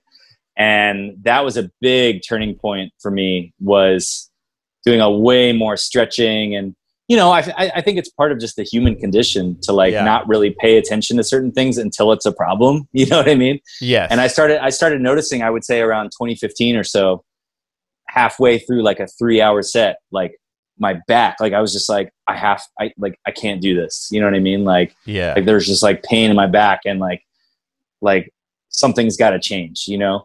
Um, and I, it started with like getting a yoga mat and using a foam roller and just stuff like that. You're like stretching your back. I'm like, yeah, I'm starting to feel, uh, notice But this. Then Architect basically approached me because he moved to L A and he was like, let me know, man, you know, when you're, when you're ready. Like, and I was, I was pretty intimidated at first. Cause I don't know, for those that don't know D J Architect, he's swole. He's a beast. Uh, he's a beast. But I was like, you know what? Yeah, let's do it. And he basically kind of like, he was like, what have you been doing, you know, up until now? And I showed him kind of like my regimen. And he was like, okay, here's what you're doing right. Here's what you're doing wrong. And he basically introduced me to like proper like Olympic squatting and deadlifting. And this is making me want to go back to the gym so bad right now. But basically, that was a huge game changer. Oh my god! I like I just felt like, like super reinvigorated. Yeah. And that pain in my back went away completely. I feel like I'm on some kind of like self help, like, like um, D J Architect for nineteen ninety-nine a yeah. month. We'll send you a I foam like roller I- and meet you on Zoom Monday morning. Call one eight hundred D J Architect, and you too can fix your back and keep DJing. See, but well, I did literally. I felt like I was like ten years younger. It's, this sounds so funny, but I, I literally, I, I was like super excited to like go out and D J more. And I started like, I just started noticing a huge difference in like my overall like demeanor. Like I wasn't like anxious halfway through a set, like, oh God, I can't wait to get out of here and like right. go kick it. Like I was just like back to kind of my old self of like way more just like, and I just felt like I was less fidgety, you know what I yeah. mean? And just kind of like, I just noticed too, like, and I mean, not for nothing, but it's, it's kind of a good thing. Like sometimes in club situations to have a little bit more of like a, like a calm physical, like presence yeah. because you're dealing with like, as we know, you're dealing with so much stuff. So true. Super loud music, and people are drunk. People are coming to try to request, and then, you know, the manager says like, switch it up or whatever. Like, you're dealing with all these things, and like, if you can be centered physically, yeah, you're centered mentally. You know what I mean? You're not like using up more mental bandwidth just to like get through the night. You know what I yeah, mean? Like, yeah. So there is kind of this Zen mental and physical, like, um, as one kind of thing. You know what I mean?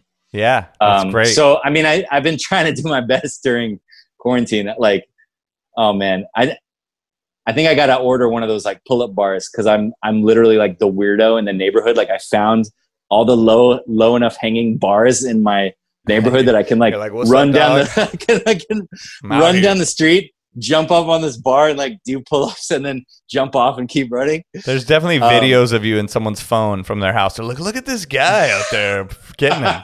I got a Dude, video of him. I got a good one for you. Like, my buddy Serge, he lives like right across the street from where that bar, there's this like this bar where I jump up and do pull-ups. He was like, uh, I ran into him on the street. He's like, do you do pull-ups over there? And I was like, maybe. He was like, I thought that was you. He's like, you were wearing a mask, so I didn't know, but I thought it was you. I was like, I was like, yeah. And then I just feel like, I just laugh because I'm like, I feel like personality wise, this couldn't be like less me. You know what I mean? That's like so the like the like neighborhood guy that like runs through the block and does yeah. pull ups. And you but should li- hey, you I gotta mean, live stream that, right? You know what I mean? It's like it, it's pretty random, but at the same time, like, you know, this is the time of like, you know, figuring out as you go and I know. Just rant. Random ingenuity. But yes, not to sound like overly self self-help commercial guy, but straight up, like, for all of us D J, D Js and creatives, and a lot of it too is like sort of like mustering uh inspiration. Like, where's your inspiration coming from? Yeah. You know, if you are right.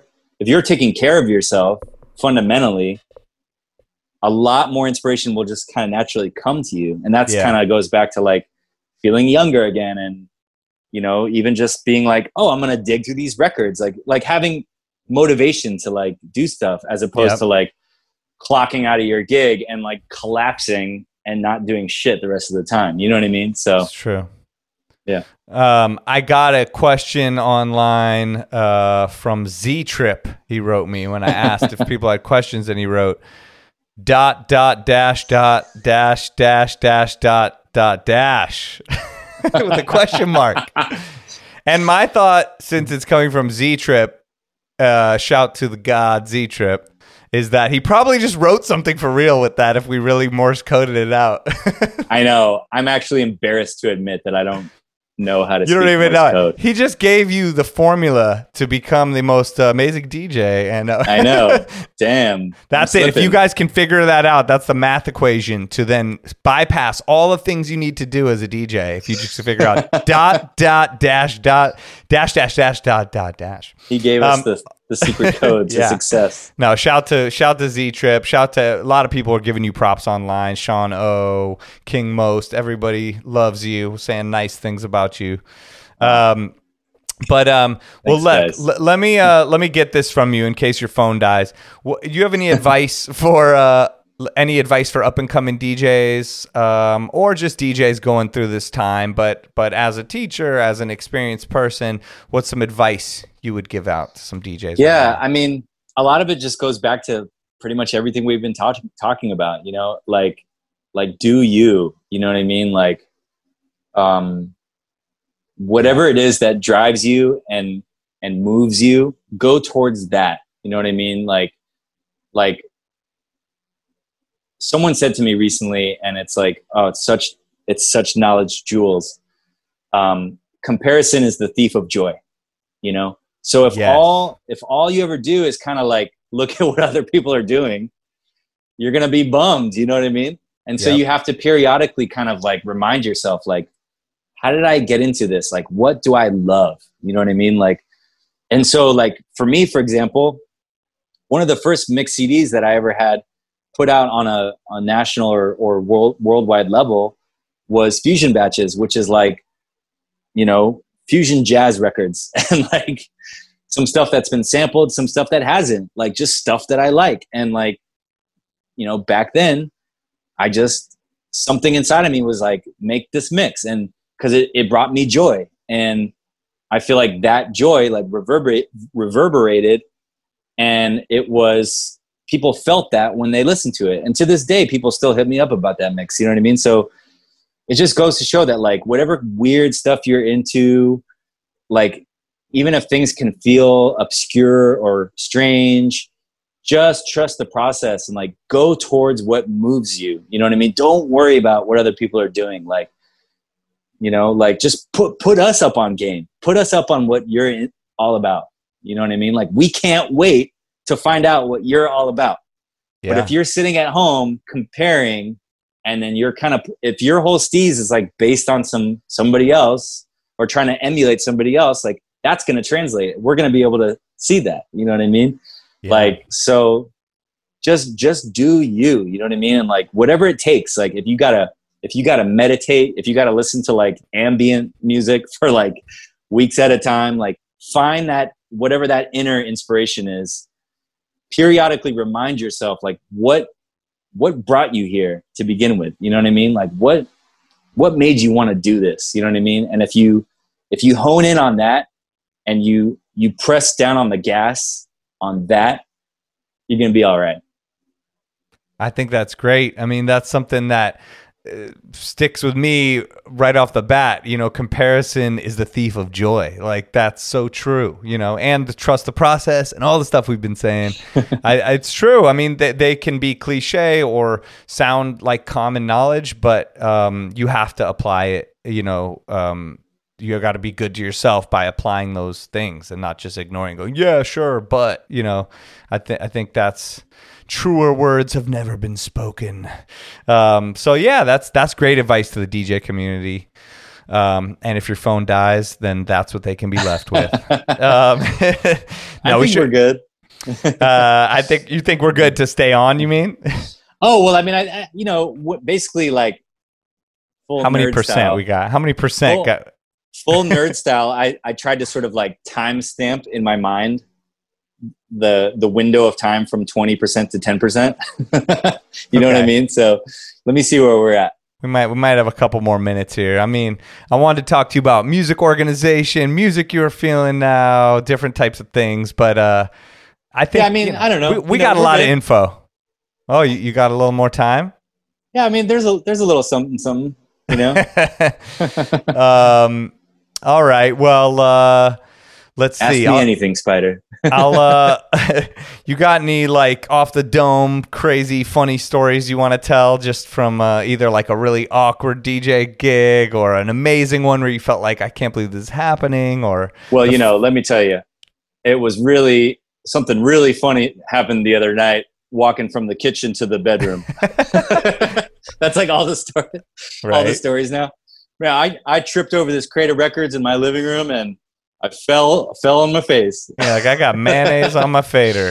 Well, it's just funny because like the perception of time now, you know what I mean? It's like, I'm like, oh, you want me to search the database for like pre like pandemic time? You know what I mean? Like it's yeah. just all like so like funky in your head now.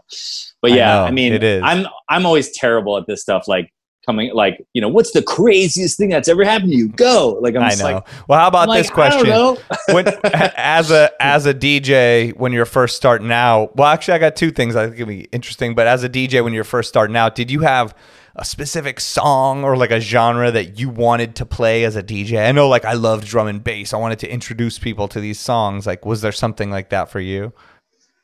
Yeah. Well, I mean, definitely like with the Fusion Jazz records, um, right. that was a big thing. And, and, and that was like, I don't know. It's like, I could never really explain it. Like I just, right. I was just like, I love the way this sounds. Um, right. And you want to introduce it to people. Well, what about like yeah. your, mu- your music organization process now? Like, do you have a specific thing you do to make sure you're ready for all these different types of gigs? Yeah. I mean, I, I still, I still build um, iTunes playlists. Okay. And I use, I like those because I basically, I had to learn how to use Rekordbox so that I could teach Rekordbox and Serato. Ah, okay. And what I liked about the iTunes playlist is that they would extend to either, um, either platform, you know yeah. what I mean? Or either software. Um, and yeah, I mean, I just like the way that those can be accessed in different softwares. Um, I'm not a big, like, I mean, I use Serato for like ninety percent of what I do, but um, I don't really build crates in Serato. I keep right. my, I like to pull up histories of certain gigs to see what yeah. I played. Um, but I don't know, for some reason, I just really like the fact that you can, oh, and smart playlists in uh, in iTunes to me are incredibly useful. As long as things are tagged um, correctly, right. there's like, you know, it's practically infinite, like all the ways you can configure, you know yeah. what I mean? Like playlist, like includes or just is, for example, like disco or contains the word disco, you know what I'm saying? So like, one playlist is just literally everything I have that says only disco in the right. in the in the genre, and then the one the playlist right below it is everything that includes disco. So it'll be like anything that says disco, boogie, edit, like whatever. You know what I mean? Like yeah. So the ways that in which you can configure that to me are still kind of the most useful. But I'm also just kind of a weirdo. Like I have like a older laptop with an older O S on purpose. Yeah. I don't like I don't like the I don't like the newer versions of iTunes. I mean, does iTunes even exist anymore? Like, I don't think so. You know, it's what called, you know it's what called I mean? Music or something. Yeah. Yeah. So like music or whatever, like whatever. Like um, you know, some things I stay super up on, other things I kind of purposely use older versions of things. Um, but I've definitely been super active. Like another thing, like a perfect example of like just kind of um, instinctively just doing something, but you're not particularly sure why. Like right when quarantine started, I started building this playlist, and without thinking, I just named it Home Time. Cause I was like, it's home time. Like, yeah. you know what I mean? Yeah. And, but I noticed that the stuff that I was dragging in there stylistically, like it was, it was a vibe, but I couldn't quite put my finger on what it was. Like, it was just like a lot of my favorite songs, but like, a lot of things that I've wanted to play at parties for years, but never got the chance to. Yeah. Um, and I feel like creatively this sort of like this chasm like opened up of like creative possibilities because right. we're not in clubs anymore. And like, so I started like dragging it, and I've been actively dragging music to that same playlist, like since the beginning of quarantine. And I think it's up to like two thousand songs or, you know, pl- like two thousand plus songs. Yeah. But everything that I add in there is like very carefully curated. It has right. to kind of fit a certain criteria. And I like to think that that curation really uh, comes through when you watch the Sunday night show, Home Time. Yeah. You know what I'm saying? Like, like every song you hear me play, you kind of either directly or indirectly know it's like from the heart kind of thing. You know what I mean? Like, it's like something that I, I'm like, I don't know. It just, it just, It's yeah. vibe, you know what I mean? And yeah, like that's one of those things that I couldn't really explain. Like I just felt compelled from the time quarantine started. Like I think it just brought me a lot of joy to to begin compiling music that I don't know, like yeah.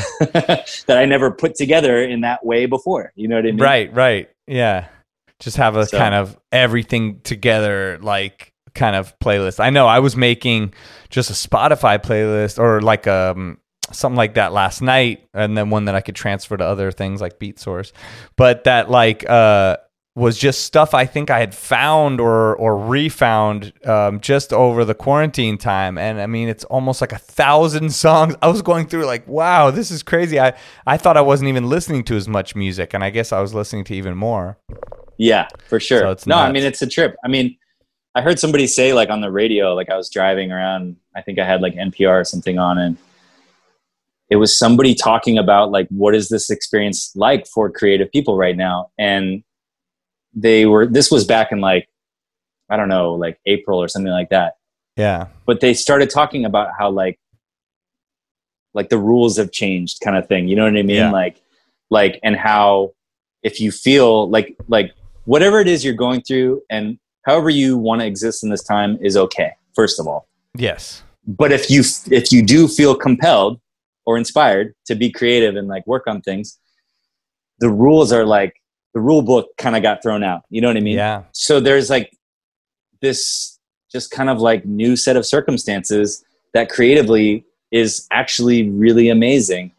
And I think for a lot of like inspiring D Js I've been watching on Twitch, like I feel like they either I've spoken to them about it or I can just sense yeah that they are experiencing the same thing of like, totally. Hey, you know what I mean? Like no rules. Like, yeah. So like take those risks and like you start putting together these sets that are, you don't necessarily always know why you're picking certain songs, but next thing you know, you know, it's fitting together in this incredible way that right. you couldn't have even like known until you tried it. You know what I mean? Yeah, so yeah. to me, that's just really cool. And also I love mixed and key. Yeah. Super fun. Like mixed and key is so epic sometimes. Like when I'm like, okay, so I compiled all this music and I'm just like, you know, doing like the Sunday show, which is like just stretch out for like as long as I want. And right. so I, le- I really let songs breathe. Yeah. And sometimes I'll be doing these really long um, mixes from one song to the next that, that lasts for like over a minute. Yeah. Like, you know, slowly bringing the thing up. And like, you find these certain sweet spots with mixed and key where you're like, I just think to myself sometimes like, I definitely wouldn't wouldn't have found these two songs to go together on my own. Right. But like, God happen- damn, yeah. this shit sounds good. I love that. It happens all the time. I was doing that last yeah. night. I'm like, this is crazy. Yeah, for sure. That's and so then dope. People are like, dude, that transition was crazy. And you're just like, yeah, you know, no big deal. It's just how I roll. Of course I put those random things next to each other. Yeah. What? Uh, well, yeah. where can where can people find you to hear all of these amazing mixes of weird things that shouldn't go together? uh, all Everything your... is pretty much at D J Morse Code. So okay, D J M O R S E C O D E. Um, I.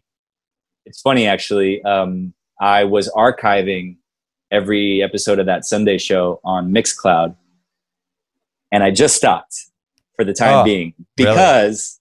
Yeah, because as my Twitch was kind of building and stuff, I started talking a lot more. Oh, yeah, I know. And so the early mixes are really funny because they're like, the music is breathing like so much and it's just like, it's such a vibe. And like, occasionally I'll pop in just like, hey, like, how you feeling? Like, I know, yeah. And then like, now, like, you know, the la- like the, the last one I think I put up on there is from a couple weeks ago. And it was basically the last moment in time before I just said like, like, screw it and just went full you know full yeah. interaction full, full interaction levels yeah. you know and what like, I noticed you know, uh Scratch Bastard puts two D J mixers and has his mic going into one and then has the mix recording on the other uh, so he could talk to them all brilliant. You want and then he can filter he has he does the filter on the mic mixer so so he filters the mute oh. so even the filtering doesn't get recorded I think if I understood it correctly from watching um okay. that way when you okay. join when you join his like Bastards Barbecue ten dollars a month group or whatever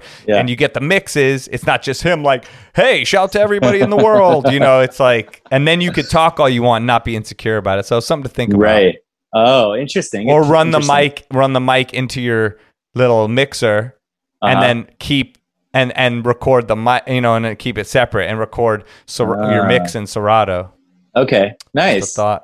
Well, yeah, I, I feel very proud of that archive. So, like, if anybody, yeah, you know, it's huge. Hasn't checked out what I'm doing or whatever, um, that's a great starting point to just kind of get a sense of what the Sunday show's vibe is. Yeah. I, I would describe it as, like, the main influence was kind of, like, a lot of my favorite Sunday parties over the years. Yeah. Um, where the D J had a lot, has a lot of freedom. Uh-huh. Um, and there's like zero pressure to like, um, do what, I don't know, like some club owner or promoter told them to do. Yeah, of course. basically, basically D Js that started their own parties that, yeah, which is the most admirable thing. I feel like I finally did that. It just happens to be online. yeah. Um, and so the, that archive is, is, a, is a great like starting point for like what the Sunday show is all about. The Wednesday show morsels, like I was saying, these like these little hour long things. Um, I've been putting those on SoundCloud. I'm just like oh. spreading my stuff all over the place, but well, you should put them on um, all of them, but yeah, it's, it's all at D J Morse Code and those are Got on it. SoundCloud and those are like little themed long things. So right now, if you were to go to my SoundCloud, there's like, the first episode was like all Mad Lib production. The second episode was like uh, funk breaks. Um, there's an episode up there now. It's like all time favorite beats where I'm just doing a lot of scratching and um, running some doubles and stuff like that, doing some yeah. uh, some live blends on there. Right. Um, and yeah, I mean, between between the Home Time archive on Mixcloud, the Morsels archive on SoundCloud, the Pools album coming out, um, and then basically, yeah, going back to the recording thing on Twitch, it's like, I just, I was like, you know what? I'm going to let that archive live on Mixcloud because I feel like I don't need to add any more to that right now. Like there's like ten episodes on there. Yeah. Yeah. And then now on my Twitch, I'm just like, I'm like, if this, if I put this out as a mix on Mixcloud, I would sound like insane. Cause I'm just like, thanks for the bits. Oh, I know. Yeah. Coming through with this stuff. No, that's like, why you got to maybe figure out the other way to record it. I'm One like, extra oh, mix. We're getting rated. And then like it's funny to think about somebody who's not on Twitch. Like, Like, right. oh, like, uh, there's a new mix on Mixcloud. Like, I'm going to listen to this, like, while I go for a drive. And then they're, like, driving, and they're like, right. what the fuck is this person talking about? Yeah, it's definitely, like, listening from another galaxy. Like, what do they yeah. do in that world? So that's basically it. I, like, um, you Dope. know, just, yeah, spread out across all platforms. And, yeah, that's, like, creatively all the stuff that's been happening. Amazing. Well, oh, I, and. Yeah, what? And. Uh, tell us, the, tell us. The, the, the all vinyl pop-ups. Have have gotten a great response, um, so I'm probably just gonna keep keep doing that. Um, shout out to my dude Induce at Paradise City Records, which is like two blocks from me, and is like one of the first like real live like outings I've actually gone on in in recent times. I started going through my whole record collection and kind of figuring out stuff that I want to trade, and I started like I went to Paradise City Records like twice last week. And hung out there for like hours.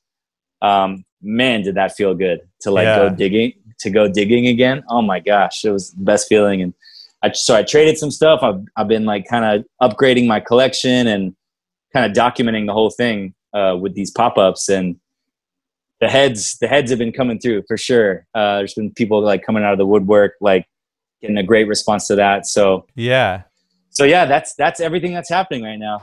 Dope, um, dude. All that along with the occasional guest set. I just did, like you were saying, a Marvel's party. That was super fun. Shout out to D J Marvel.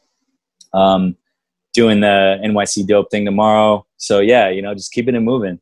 Yes. Um, yeah, I'm sure people could check the archive of the N Y C Dope because this will come out a little bit oh, after that's right. uh, you do that. But this comes out Wednesday, and you're doing that on Tuesday. So go back and peep the archive. It happened yesterday.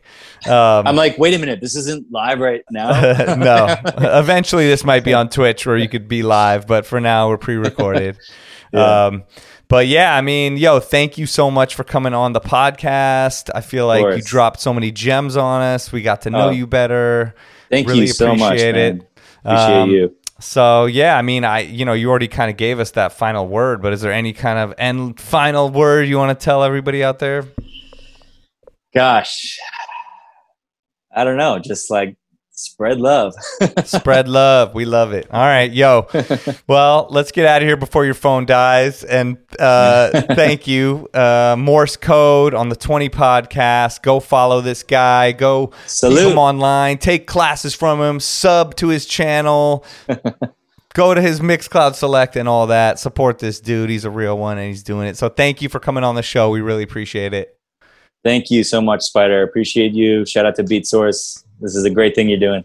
Thanks, dude. All right. The twenty podcast is produced by BeatSource. Join us next week for more interviews as we discuss music that matters to D Js. Peace. All right. Later, y'all. And that was the twenty with D J Spider.